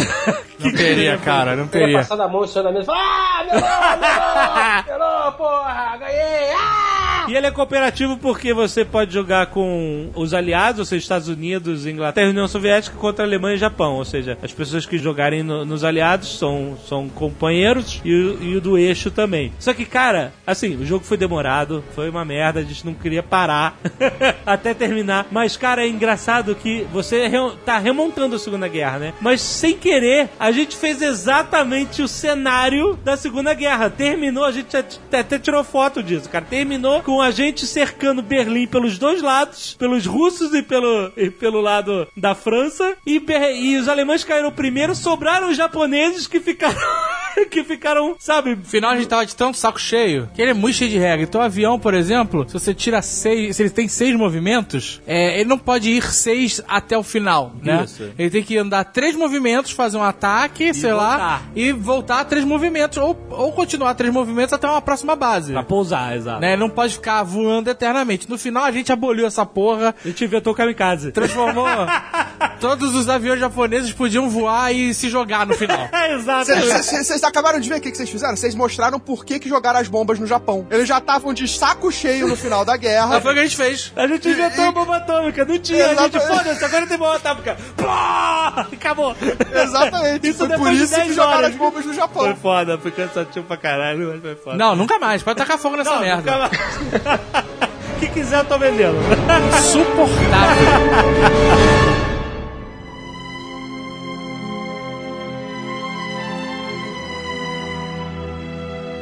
Outro cooperativo que é desses intermináveis também, mas que é lindo demais, é o chamado War of the Ring, que é o jogo de Senhor dos Anéis, o board game de Senhor dos Anéis mais foda ever. Ele é lindo, ele tem mais de 200 peças, cara. Ele tem miniatura pra elfo, para anões, Rohirrim, pros homens de Gondor, pros A gente, orcs. também, não- a gente também não, não tem, nem terminou de jogar esse jogo, né? Não terminou porque vocês trouxeram foda com a portuguesa? e aí vocês brigaram. Você viu a, a que nível é o jogo? Que nível leva. Olha, olha o nível que o jogo casais. leva. É, exatamente. Separou, separou. merda, eles brigaram, nossa, eles Vamos brigaram, eles brigaram foda porque você joga com os povos livres da Terra Média, que são, né, os Rohirrim, os Homens do Norte, os Anões, contra dois personagens evils que são as forças do Sauron e as forças do Saruman. E o Azagal e a o portuguesa estavam de, de Sauron e Saruman e os dois começaram a brigar sobre a estratégia que eles tinham que fazer. e eles brigaram foda e saíram. A gente continuou jogando com a do box. Eles acharam que era a guerra do anel de casamento. Mas olha só, é muito maneiro. Ele tem uma mecânica muito parecida com o Orc, ou seja, tem territórios. As forças de Sauron têm que dominar tantos territórios pra vencer, e elas são bem mais poderosas é, do que as forças das- dos, dos homens livres. E aí você pergunta, porra, mas os caras não estão em desvantagem? Então, eles têm que conquistar menos territórios pra vencer, ou levar o Frodo e o Sam, que são um bonequinho só, com uma base só, até Mordor pra. Garradinho, são os garradinhos.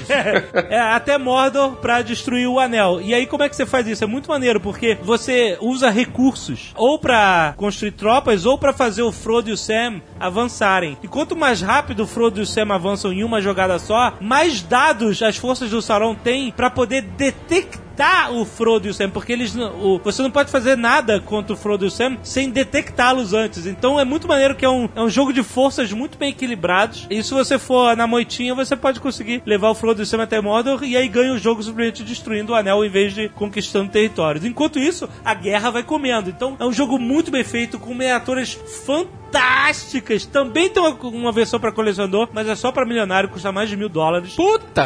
Peraí, peraí. Eu acho que eu não entendi quanto. A versão de colecionador, não a versão normal. A versão de colecionador que tem mais de 200 peças todas Aham. pintadas à mão, Aham. que vem numa puta de um tabuleiro de madeira gigante, lindo, vai, custa mais de mil dólares. Pariu. Cê- n- nela você literalmente entrega o seu anel pro Sauron. Né? Caralho, amigo. Não, acho bacana, acho legal. Não, é só pra quem é rico. A, ve- a versão normal custa 500, só Não, olha vocês só, saberem. eu não vou nem dizer pra quem é rico ou não. Mas você teria coragem de jogar? Você não Eu não teria medo sei. de perder uma pecinha dessa? Teria medo de perder, claro, com é. certeza. Então, por exemplo, deve ter o quê? Uns 28 anos? Uns 25 não. Mas uns 20 anos, pelo menos, uns 22, que eu tento convencer o Nuno a jogar Warhammer 40k. E eu não consigo. Eu já consegui convencer ele a comprar o joguinho do StarCraft. O, o board game do StarCraft. que é legal. Bem legal, bem bacana, bem batuta. Eu admito que eu joguei duas vezes, aí eu, misteriosamente, o Nuno ganhou as duas vezes falei, tá, tá bom, chega, foda-se. Não quero jogar isso também não. Mas o Warhammer 40k deve ser um troço bacana. Mas eu também admito que eu teria um certo medo de cair uma pecinha daquela no chão e se espatifar. Não, o Warhammer 40k são é aquele jogo que, que tem expansões intermináveis, né? Que você joga em tabuleiros que, que nem são Dioramas, na verdade. né? Você joga em dioramas, exato. Eu, eu nunca entendi exatamente como é que funciona, mas é. Faz um jogo de miniaturas. É, mas é daqueles jogos gigantes. Você faz em mesas de ping-pong, né?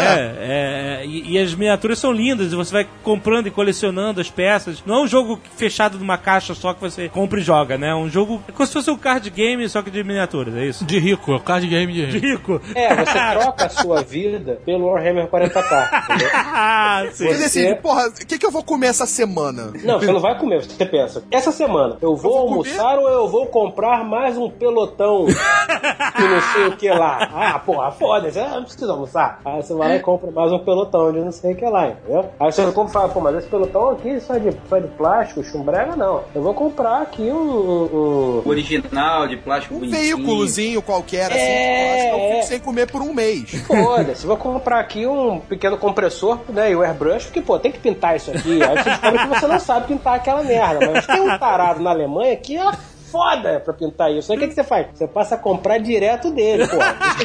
Cinco vezes mais. Mas é lindo, é lindo. E aí quando você vê, você, você não tem mais filhos. Porque você já tá com 72 anos, você não tem mais idade pra ter filho. Por outro lado, Cara, você, você, fe- tem... você- você fez filho É. pra mandar eles trabalharem pra você conseguir dinheiro pra eles. É. Pra isso. Exatamente. Aí no sistema do agrícola. É, exato. Tem que escolher. Você não pode ter tudo, cara. Ou você tem vida ou você tem o Warhammer 40k. 40k, que inclusive é o preço do jogo. em euros. Tem um outro jogo que eu acho. É, é- eu considero o War sem sorte, que é o board game do Game of Thrones. Puta, esse é irado. jogaço. Caralho. Porra, é muito bom. Esse é irado porque esse é totalmente focado na parada do Puta, Game é of Thrones, que é bom. a, a política, a Intriga. intriga e a política, né? Exatamente. Ele é, ele, é- ele é um jogo de territórios, ou seja, você abre o mapa de Westeros, enorme e lindo, escolhe uma casa, os Lannisters, ou os Starks, ou... Stark vai se fuder, já vou avisar logo. É, todo tomar mundo quer fuder com os Starks. Só Não, tomar no cu todas as vezes. Que nem os Stark. Os Starks é Você difícil. escolhe né? Stark já tira. Olha, ah, você escolheu Stark, escolhi. Tira metade das suas cartas do bolo. Mas por? Porque sim, foda-se, tira. Não, mas eu não vou ficar sem nada. Foda-se, tira. Não, o pior é que a gente, quando eu a gente joga sorteando, né? A gente não escolhe, a gente vai aleatório. Ah, e aí quem fica com os Tyrell sempre, ah, que merda, fiquei com a rosa. Mas, os o- mas os Tyrell são bons jogar. São bons. É, né? tem personagens bons. Todos Quem são equilibrados, menos o Stark. O Stark, cara. O problema do Stark não é nem que ele não seja equilibrado. O problema do Stark é, e não importa quem esteja jogando. Ah, vamos fuder com quem? Vamos fuder com o Stark. Não, não, olha só, presta atenção. Os Starks têm uma vantagem que eles têm uma fronteira fechada, É. com um muro, entendeu? Que também é uma desvantagem. Quando você começa com... Exatamente, Não, porque não. todo mundo. Olha, os Stark tem aquele território todo lá deles bonitinho. Vamos neles. Mas, o- por exemplo, os, os Lannisters, eles são bons, são poderosos, caralho, mas eles começam com fronteira aberta com todo mundo. Então eles podem se fuder muito rápido também, os Lannisters. Eu gosto de jogar com os Lannisters. Mas existe sempre a diplomacia. Ninguém nunca começa na porrada. Não, o maneiro desse jogo é justamente isso. Você é o jogo, esse é o jogo do cagaço. Exatamente. Exatamente. A parada só desanda quando o primeiro dá a primeira porrada. Aí já era. Fica todo mundo naquela. Não, não, tô defendendo. Você tem peças de tokens de ação, né? Então você vai ordem. colocar De a, ordem. a ordem do que vai acontecer naquele território às cegas. Né? Você, vai, você vai escolher o que você vai fazer, se você vai atacar, se você vai defender, ou sei lá mais o que. E os outros também que estão ao seu redor. Então você não sabe o que os outros estão fazendo. É, então tudo- você tem que escolher se você vai atacar, e se você estiver atacando e o cara do teu lado estiver atacando também, tu não vai ter defesa, vai tomar no cu. É. Aí você tem que ser o melhor no trono. Você tem que estar na frente no trono pra você atacar ele antes que ele te ataque. Ou então, se você estiver defendendo ele também, fica ninguém sem fazer porra nenhuma. Exato. Sabe? Então, é, ou vai se movimentar, você pode deixar o território muito fraco. Então, assim, é foda, porque é que nem essa parada do Game of Thrones, né, cara? Você não sabe o que tá na cabeça dos outros, né? Exatamente. Isso aqui é foda, É cara. um jogo de estratégia e dedução, que você tem que pensar no que, que você tem que fazer, mas tem que se preocupar com o que os outros estão fazendo. Deixa eu só exemplificar. Você tem um token de ordem pra cada território que você tem exército. E quando você bota ela, você bota ela virada de cabeça pra baixo. Ou seja, seus adversários não sabem e você não sabe dos outros. Quando começa o round de ordens, todo mundo vira, entendeu? E às vezes você mandou atacar um exército que o cara que tá achando que você vai atacar, ele botou um token de defesa. Ou seja, ele vai ter bônus de defesa contra o seu ataque, entendeu? E aí você se fudeu, entendeu? Às vezes os dois estão com tanto cagaço que você vê que abrem, tem um exército na frente do outro, os dois abrem bônus de defesa. Ou seja, ninguém atacou, ficou todo mundo escondido ali se defendendo. E o maneiro é o seguinte: existe uma hierarquia de ordens em relação ao trono de ferro em relação a outras. A Ao outro, combate. ao combate e o, e o corvo lá do. É, o corvo que te permite ver se na- no, no round, né? Você abre as cartas dos Wildlings, dos invasores do norte, Isso. e vai sempre dar merda. é Exato. certo, vai dar merda. Existem outras mecânicas que não são os combates que definem quem tem mais influência na hora de desempatar combates ou desempatar decisões. E é nesse momento que começa a intriga. Porque se você tem um dos jogadores que tem mais hierarquia, por exemplo, em relação ao trono de ferro, ele vai decidir favorecer uma pessoa. E aí essa pessoa vai ficar amiguinha dela e a outra pessoa que foi prejudicada vai ficar puta. então começam as alianças. Fora das próprias regras do jogo, é permitido ter alianças, só não é permitido você mostrar certos tipos de carta pra elas, né? Mas, mas é permitido você ter aliança e começa essa intriguinha. Seu filho da puta, você tá ajudando ele e tal, não sei o quê. Aí fala assim: olha, eu não vou te atacar se você não me atacar. A dica é, faz a aliança pra te garantir, sai arregaçando e quando tiver oportunidade, trai a aliança. Não, verdade. essa é a parada, Em cara. momento- Você tem que trair primeiro, pô. É, mas é isso aí. Você sa- ah, fez aliança, sai arregaçando, irmão. Sai catando castelo, suprimento, enlouquece. Aí quando o cara perceber que você tá fazendo, meu amigo, tu já tá em cima da aliança. é Exato, isso. Exatamente, porque alguma hora você tem que trair aliança, porque só ganha uma casa, né? A casa que tiver sete castelos ou fortalezas no final de um round. Ou então que tiver mais no final dos dez rounds Dez do jogo, né? É, então, cara, em algum momento vai ter uma traição, então. porque o que, que adianta você ficar aliado do cara e fazer ele ganhar, entendeu? E o problema também é você às vezes fica o aliado do cara, mas o cara tá ali do teu lado, vocês estão avançando pra um lado. Se você abrir demais a tua defesa contra esse cara que a princípio é teu aliado, pra avançar, também nada impede que ele comece a te atacar. É, mas aí que tá, se você. Essa que é a parada do jogo, porque você vai trair o cara em algum momento. Quem vai trair primeiro ou na melhor situação é que é a parada. É, mas se você ficar muito vacilão de toda hora ficar botando muita defesa do lado dele, ele vai sacar que essa aliança é fajuta. É, exatamente. Então você tem que realmente fingir que é amigão. É, dizer, ô, amigão! Quer dizer, o correto, então, o mais honesto é na primeira fase você já trair todo mundo. Não, não, Isso não. fode, Tá sozinho, todo amigo. mundo se une sozinho. contra você. Não, se você tá em todo mundo, você tá fudido. Não, uma coisa, uma coisa é Não certa. interessa, mas vai ganhar, é assim que se ganha, contra tudo contra todos. Roubando castelo, botando fogo. Se você, se você tiver contra todos, você se fudeu. Ah, A gente tem esse jogo, já jogou várias vezes. Sempre o cara sozinho é o primeiro a se fuder. Não Massacrado. não Sozinho é fazer massacrado. É Agora, você tem que pegar o cara que tem barco. Barco é a parada desse.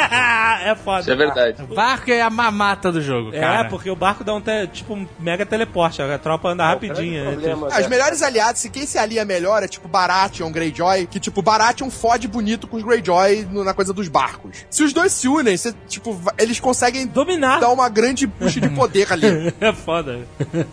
É tipo Tem- bizarro. Tem dragõezinhos no jogo? Não tem dragõezinhos porque não tem o. Só tem o Westeros. Só tem ali o Westeros, a personagem que principal. broxola. Não tem a. Não tem a menina. Daenerys. A Daenerys. Inclusive, é, é o livro 1, né? O jogo é, É. baseado no livro 1. Não, não, é. Ele é- acontece logo depois da. Olha spoiler, da- Carlos. É, ele acontece logo depois do final da primeira temporada da série. Ah, quando a, quando a Daenerys morre. Não, Isso, não, isso. não, não, não brinca com isso. Não, não, mas eles já lançaram, desculpa, uma, na- eles lançaram uma, uma segunda edição revisada que já tem mais elementos de mais livros. Não, existem as expansões, existem cartas que você adiciona no jogo que já vão até o livro da Dança dos Dragões. É, essas cartas são bem legais aí. Depois Eu imagino. Elas, elas, elas, elas criam uma, uma dinâmica diferente também. Nesse momento tem dragões, eu espero. Então, Tem que ter. essas cartas elas dão spoiler pra caramba dos livros. Então deixa quieto. É, deixa, quieto, deixa quieto. quieto. Não, pera aí, mas não tem que dar spoiler do livro. As pessoas sabem o nome dos livros. Ah, tudo bem, mas não dá spoiler do livro. Se você disser que no livro Dança dos Dragões Fred, eu não estou ouvindo você, eu tirei meu fone. E agora? Sabe o que é mais legal disso tudo, e eu falo com orgulho? É que a Galápagos trouxe o Game of Thrones Board Games Dá em um português. esse programa. Vai, não, não, parabéns. Salva de palmas pra Galápagos. Esses caras são muito bons. O jogo é da Fantasy Flight. A Fantasy Flight é tipo uma das melhores produtoras de jogos de board games nos Estados Unidos. Só tem jogo fodástico da Fantasy Flight. E eles têm negócio com a Fantasy Flight. E esse é um dos jogos que eles trouxeram. É muito bom, cara. Já acabou, É né? Mas eles trouxeram de tabuleiro? Tabuleiro. O de carta e o de tabuleiro também, mas o de tabuleiro eu nem falei nada, porque como tá esgotado, só volta daqui a dois meses, eu falei, ah, não vou falar não, vou ficar aqui tranquilo. Não, então, mas a galera já tá sabendo Tô brincando. tô que brincando. vai voltar, exatamente. Mas a Fantasy Flight é um dos, uma das publishers aí que tem os melhores jogos, né? Os caras são, os americanos lá são, são muito bons. Fantasy Flight, eh, tirando, tirando a série eh, Guerra dos Tronos Board Game, tem também o- os LCGs, né? Que tem o próprio Guerra dos Tronos Card Game, tem o Senhor dos Anéis Card Game, que é um jogo cooperativo, também muito legal. Outro LCG que eles têm que, só, que é muito bom é o Android Netrunner, que é do Richard Garfield, é, o mesmo criador do Magic, né? Também um, um baita jogo. Eu comprei um jogo deles que é do Conan. O jogo do Conan. Que é tipo um War também, com as mecânicas um pouco diferentes, mas depois que eu comecei a jogar o Game of Thrones, é, perdeu a graça do Conan. Ficou meio simplesinho demais, entendeu? Mas também é divertido se você quiser começar por um mais simples. Conan... É, tem alguns mais simples, por exemplo, tem o, tem o jogo Citadels, que é um jogo de intriga também, um jogo de cartas bem legal, mas tem um que a gente gosta muito de jogar aqui na nossa, no nosso grupo, que até um amigo nosso, Fernando, trouxe pra gente, é o jogo do Battlestar Galactica. Uh, Puta, esse jogo é fantástico. Esse jogo é o jogo do da traição, cara. Também. Calma. Só que Esse esse, já é jogo uma é traição fantástico. anunciada. Diferente... O Game of Thrones é, é aquela traição que, tipo, dói. Tipo, o cara tá ali, o cara te trai de sacanagem, de safadeza. É, esse, É esse do Battlestar Galactica é o jogo que você fica o tempo inteiro olhando por cima do ombro. É, cara, olha só. Exatamente. O Battlestar Galactica é um dos jogos que tem a mecânica que eu mais gosto desses jogos novos, que é a mecânica do traidor. É do filho da puta, basicamente. Você tá jogando um jogo cooperativo, mas que um dos caras secretamente tirou uma carta e que diz que você é o traidor. No caso do Battlestar Galactica, como ele segue a história da série, é, o traidor é um Cylon, né? Porque o, na, no Battlestar Galactica os Cylons eram os, os androides que eram iguais aos humanos e era impossível de você diferenciar um do outro. E eles podiam até nem saber que eles eram Cylons até um certo ponto da vida, serem sleeper agents e, e serem acionados um dia pra fazer alguma coisa e tal, não sei o que. Então, o que acontece? O jogo você está a bordo da, da, da, da Galáctica e você tem que achar o planeta. Não, e o mais sinistro é o seguinte: você pode começar como um Cylon, mas você pode se tornar Isso. um Cylon no meio do jogo. meio do jogo. Porque no meio do jogo tem uma outra sorteada de Você cartas. pode ser tipo um Sleeper Agent. É, e você descobre que você era um Cylon, mano. Isso é o pior, cara. Você joga a primeira metade do jogo inteira como humano, tranquilão, aí você recebe a carta do Silence e fala, puta que pariu. E como é que é o jogo? É muito maneiro. O board game, ele é a, a, a, Battle, a Galáctica vista de cima, com alguns espaços determinados em volta. Ou seja, ela tá no espaço e tem uns espaços no espaço. é isso. E o que acontece? Acontece em combate, onde você pode controlar os Vipers contra as naves Cylons. E acontecem também crises. As crises tem, é muito maneiro, porque você tem uma. Cada, você também joga cada um com um personagem, joga com a dama, com Presidente. a presidente, né? cada um tem também uma característica. Não precisa ter acompanhado a série pra jogar, apesar de ser recomendável porque você vai se divertir mais. Mas a mecânica do jogo é tão divertida que você nem precisa ter acompanhado a série pra entender. O fato é que você tem que resolver crises usando cartas de certas cores. Ele fala assim: olha, acabou o combustível da nave. Pra resolver essa crise, você precisa fazer 13 pontos em cartas amarelas ou vermelhas. E aí o que acontece? Todos os jogadores olham para suas cartas e elas começam a botar no tabuleiro, e as cartas também têm valores para você somar 13 pontos, por exemplo. E você começa, ah, eu vou ajudar com, sei lá, três cartas de dois pontos. Ou, é, você vê dessas cores, entendeu? Que ele pede para resolver. E você bota elas de cabeça para baixo. Todos os outros jogadores também botam suas cartas de cabeça para baixo para ajudar a resolver a crise. Porque se você não resolver a crise, você se fode mais ainda. O que que acontece? Qualquer cor que não esteja na crise como cor que é deve ser usada para resolver, ela tira pontos em vez de somar, entendeu? Então o que acontece? O traidor, ele vai começar a colocar cartas de cores diferentes. Você não sabe quem ele é. Porque pra você pegar as cartas, você tem que embaralhar pra você saber qual a carta de quem botou. E você olha assim, olha, carta azul, carta azul, carta amarela, essa aqui vai somando ponto e de repente começa a aparecer um monte de carta de cores diferentes que vão tirando pontos pra você não resolver a crise. E você olha em volta assim, quem foi o filho da puta? e você fica acusando as Assim, pessoas. é importante dizer que você não necessariamente precisa ser o Cylon traidor pra fazer isso. Ah, não, Você tu- pode ser só um cara querendo ser um filho da puta. Aí é pior ainda. Querendo perder o jogo. Não, querendo criar o desespero. Pô, já tem dois Cylons. O que, que tá rolando? Porque pode ter dois Cylons, né? Então é. Podem ter dois salas. E pode ter Caraca. um simpatizante. Eu, É, eu- então eu é- nunca parei pra pensar nisso. Será que o Azaghal fazia essa porra? Sempre. Filha da puta! Só pra sacanear Sempre. o jogo, né? Não, porque às vezes Eu pra era Cylon, mas o. Cylon tá ali e não quer ainda se mostrar, Quer né? se mostrar. Então ele não bota a carta. Aí eu ia lá e botava a carta. Mas deixar, deixar nego Caraca, puto com o Cylon. Faço sempre, Mas cara. por que, que essa mecânica é divertida? Porque ela tem muita interação entre os jogadores. Você fica se acusando e apontando quando você acha que a pessoa assim, olha aí, é você, seu filho da puta e tal. É muito divertido essa implicância dos traidores. Já mandamos várias pessoas, humanos, pro espaço que o nego achava que era Cylon. É, é porque se, se todos votarem com cartas também, você, eles podem mandar prender você ou mandar você no, botar você no airlock e matar, sabe? E eu já fiquei, gente, eu não sou Silo! Eu não sou Silo! Ah, não sei, eu sei. Cara, foi muito engraçado. Aliás, eu nunca fui salo. Nunca foi? Não, Nunca. é nem eu, engraçado também não. A Agatha é sempre, a senhora Jovem Nerd sempre é Cylon. Sempre Cylon, cara. É. Começa o jogo, a gente já bota ela no airlock e já expulsa ela da nave.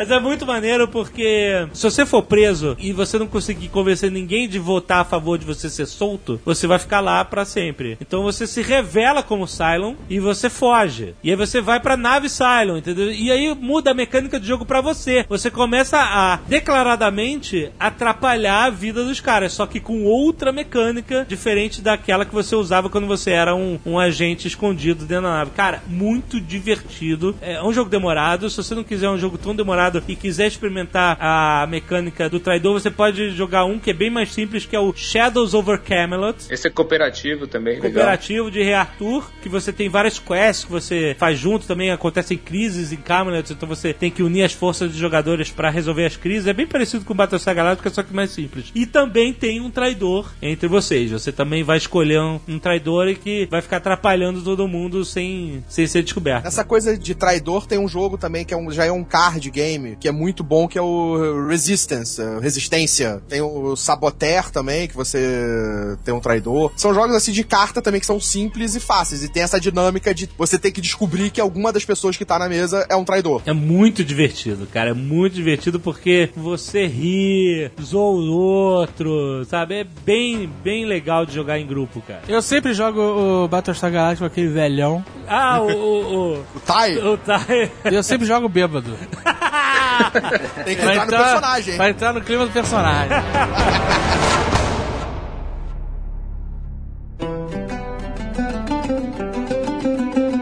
Small World, pra quem tá achando que tá tudo muito complicado, vamos voltar a um jogo simples.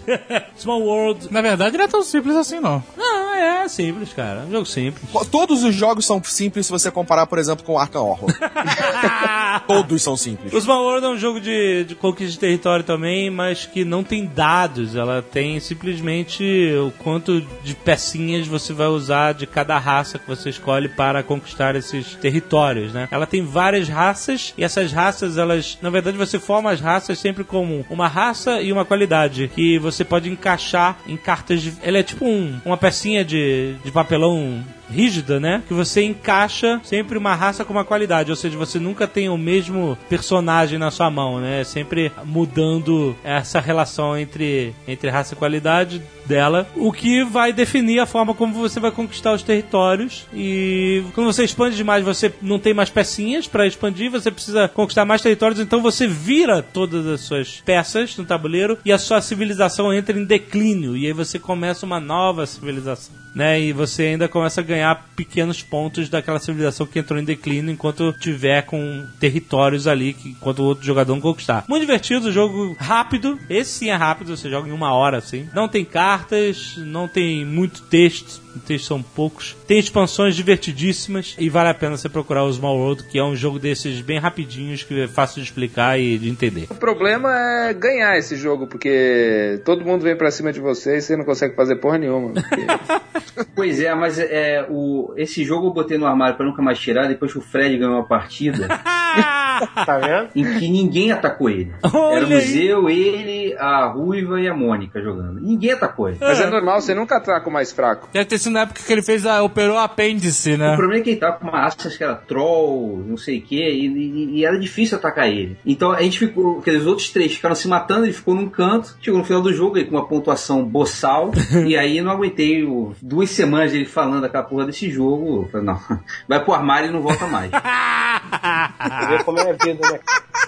E toma agrícola, pô. Ó, joga agrícola. Toma agrícola, pô.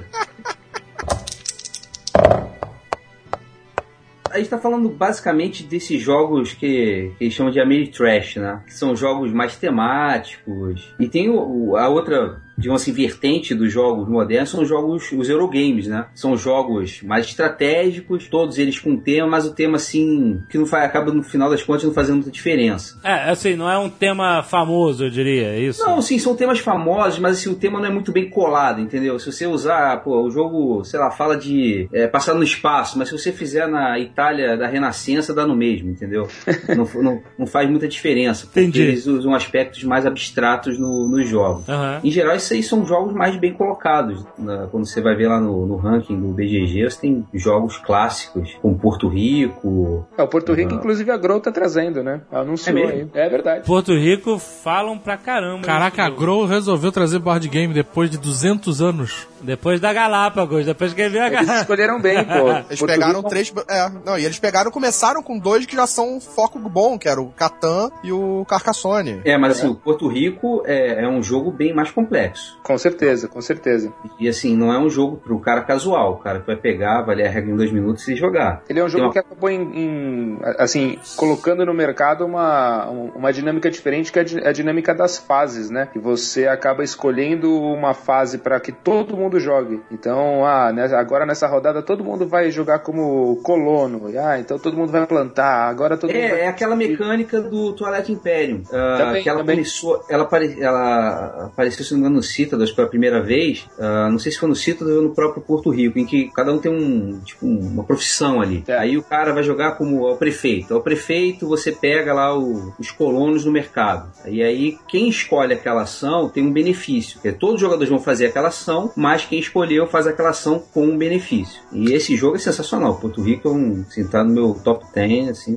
Porto Rico, diferente desses jogos de party games que são mais leves e tal, ou então até desses jogos de mecânica de traidor que você interage muito com as pessoas, ou até o Catan, que você tá toda hora comprando e vendendo, seu filho da puta, me vende aí e tal, não sei o quê. Esses, tipo Porto Rico, então eles são muito jogo de você ficar olhando pro tabuleiro e pensando, né? Ah, sim, com certeza. É, então é um jogo de concentração, meio tipo buraco, sabe? Buraco não é que nem poker. Que talvez a gente possa definir assim, poker é um jogo de você se diverte. Se você quiser ficar concentrado, você fica, mas você pode ficar zoando, brincando e tal. Agora, quando joga nego joga buraco, todo mundo, porra, sério, concentrado, pensando na, na, na- na estratégia da- das cartas e tal. Esse jogo é mais tipo isso, né? Você tá sempre pensando o que você vai fazer, etc e tal. É, é um jogo que você tem que prestar bastante atenção no que está acontecendo ao teu redor. O que, que os outros jogadores estão fazendo, o que, que eles. é, assim, se você vai pegar de repente um- uma das profissões que estão disponíveis, mas que é boa para você, mas de repente é melhor para um outro jogador. Então, esse lance de você escolher o que, que qual o papel que você vai escolher naquela rodada é importante no jogo. Aham. Falando dos euros mais modernos aí, tem, tem até o Seven Wonders, que é um, que é um jogo que é, é um card game, né? E ele tem uma mecânica diferente que não tem turno do jogo de, de um ou outro, né? Todo mundo joga ao mesmo tempo. E aí você vai, você tem uma, uma, uma mão de cartas, aí você vai passando pro jogador à direita e todo mundo vai passando. Então o que passa na sua mão depois vai para outra pessoa ali. E você precisa ficar muito ligado no que acontece. Também é bem interessante. É, aquela mecânica de draft, que você recebe uma mão de É, o cartas, draft. fica com uma e passa as outras pro outro jogador. E aí você atrapalha o outro cara. Se você vê assim, ó, esse cara tá precisando dessa carta. Aí você vê ela chega na tua mão e aí você, puta, olha a carta que o cara tá precisando aqui. Você pega pra você e você fode o cara, entendeu?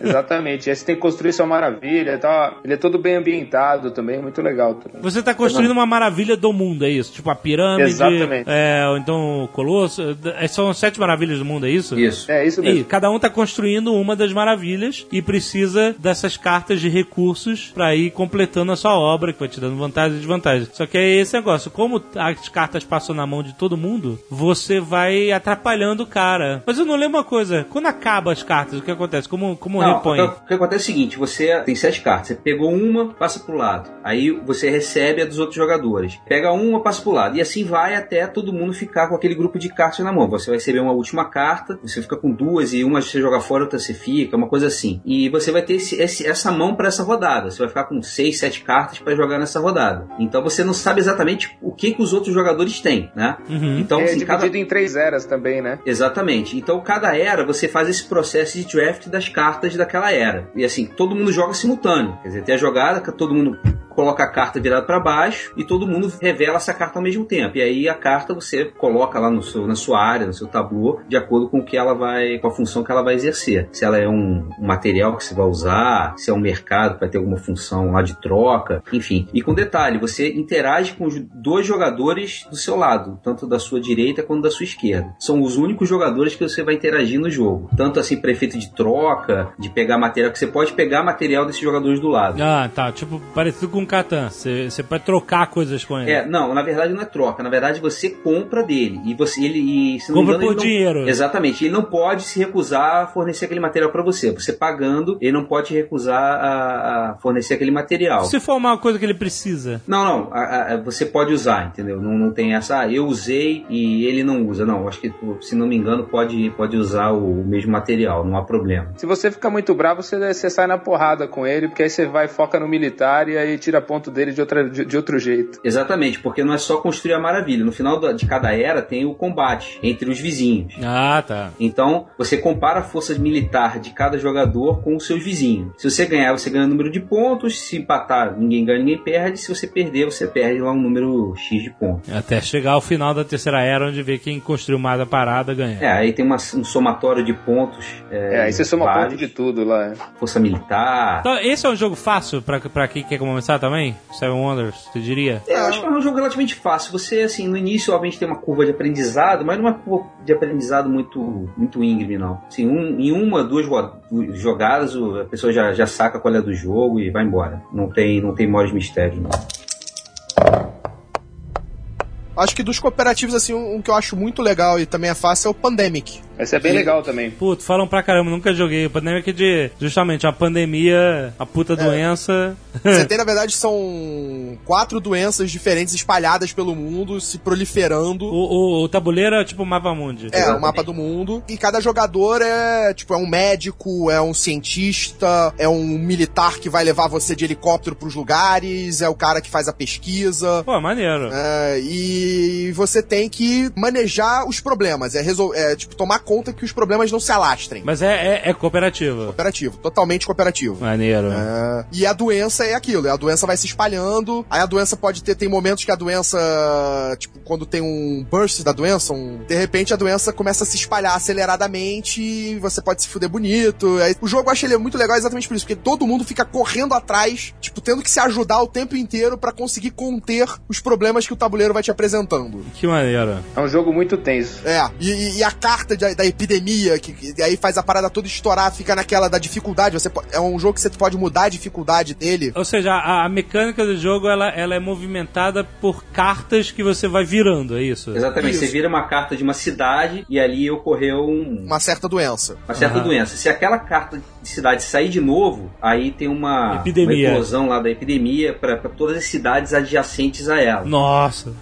e aí, tipo, é, a cada três pecinhas naquela cidade, a doença se alastra. Se quando ela se alastrou, uma outra cidade adjacente também tiver três pecinhas, ela se alastra também. Uhum. Daí você gera um- uma reação em cadeia, que pode acabar o jogo em três, quatro rodadas. Meu Deus. Normalmente é aí que você perde, é bem nessa hora. é, exatamente. Você tem carta de tirar água de pneu, limpar vaso de planta, essas porra? Não, esse aí não tem. Cada um dos personagens tem uma habilidade especial para ajudar no combate à epidemia. Aham. É, e você tem as cartas que é pra fazer para criar a cura. Aí você tem que juntar até cinco cartas da mesma cor, da Ah, mesma tá, cor da doença. Aham. E aí você vai até um laboratório. Ah, porque tem mais de uma doença, é isso? Tem mais de uma doença. Cada cor é uma doença. Exato. Mas se você, se você curar uma doença, você ganha o jogo ou não? Tem que curar todas? Não, não. Tem que curar todas. Puta, maneiro. Curar todas. E é aquilo, é o tempo de você curar, de impedir que a coisa se alastre, porque cada vez que ela se alastra, um contador também anda, e se atingir um número específico de vezes que ela se espalhou pelo mapa, você perde o jogo também. Ah, entendi. Então você tem que conter a Perde o doença. controle. Perde o controle. É muito legal, é tipo, eu acho muito bom também pra começar assim, porque por essa coisa do jogo ser dinâmico e todo mundo tá trabalhando totalmente junto. E não ser um jogo tão difícil de explicar, como por exemplo o Arkham Horror, Aham. eu acho ele tipo é muito bom também pra se jogar. Maneiríssimo, maneiríssimo. Tem no Brasil isso não? Acho Cara, não. esse que aí, não. esse aí eu acho que a Devir ia trazer, mas eu não tenho certeza. Aí, Galápagos, dando mole. Aí, Galápagos. Eu nem falei que o Seven Wonders a gente vai trazer, porque na hora que sair esse cast aqui já vai estar vendendo, então não. eu Olha não- aí. Eu nem falei. Tá metido. Senhor K, Pois não. seu jogo preferido? Dark Souls 2. Ah, porra! Você, você é um velho escroto. Mas pode fechar assim, né?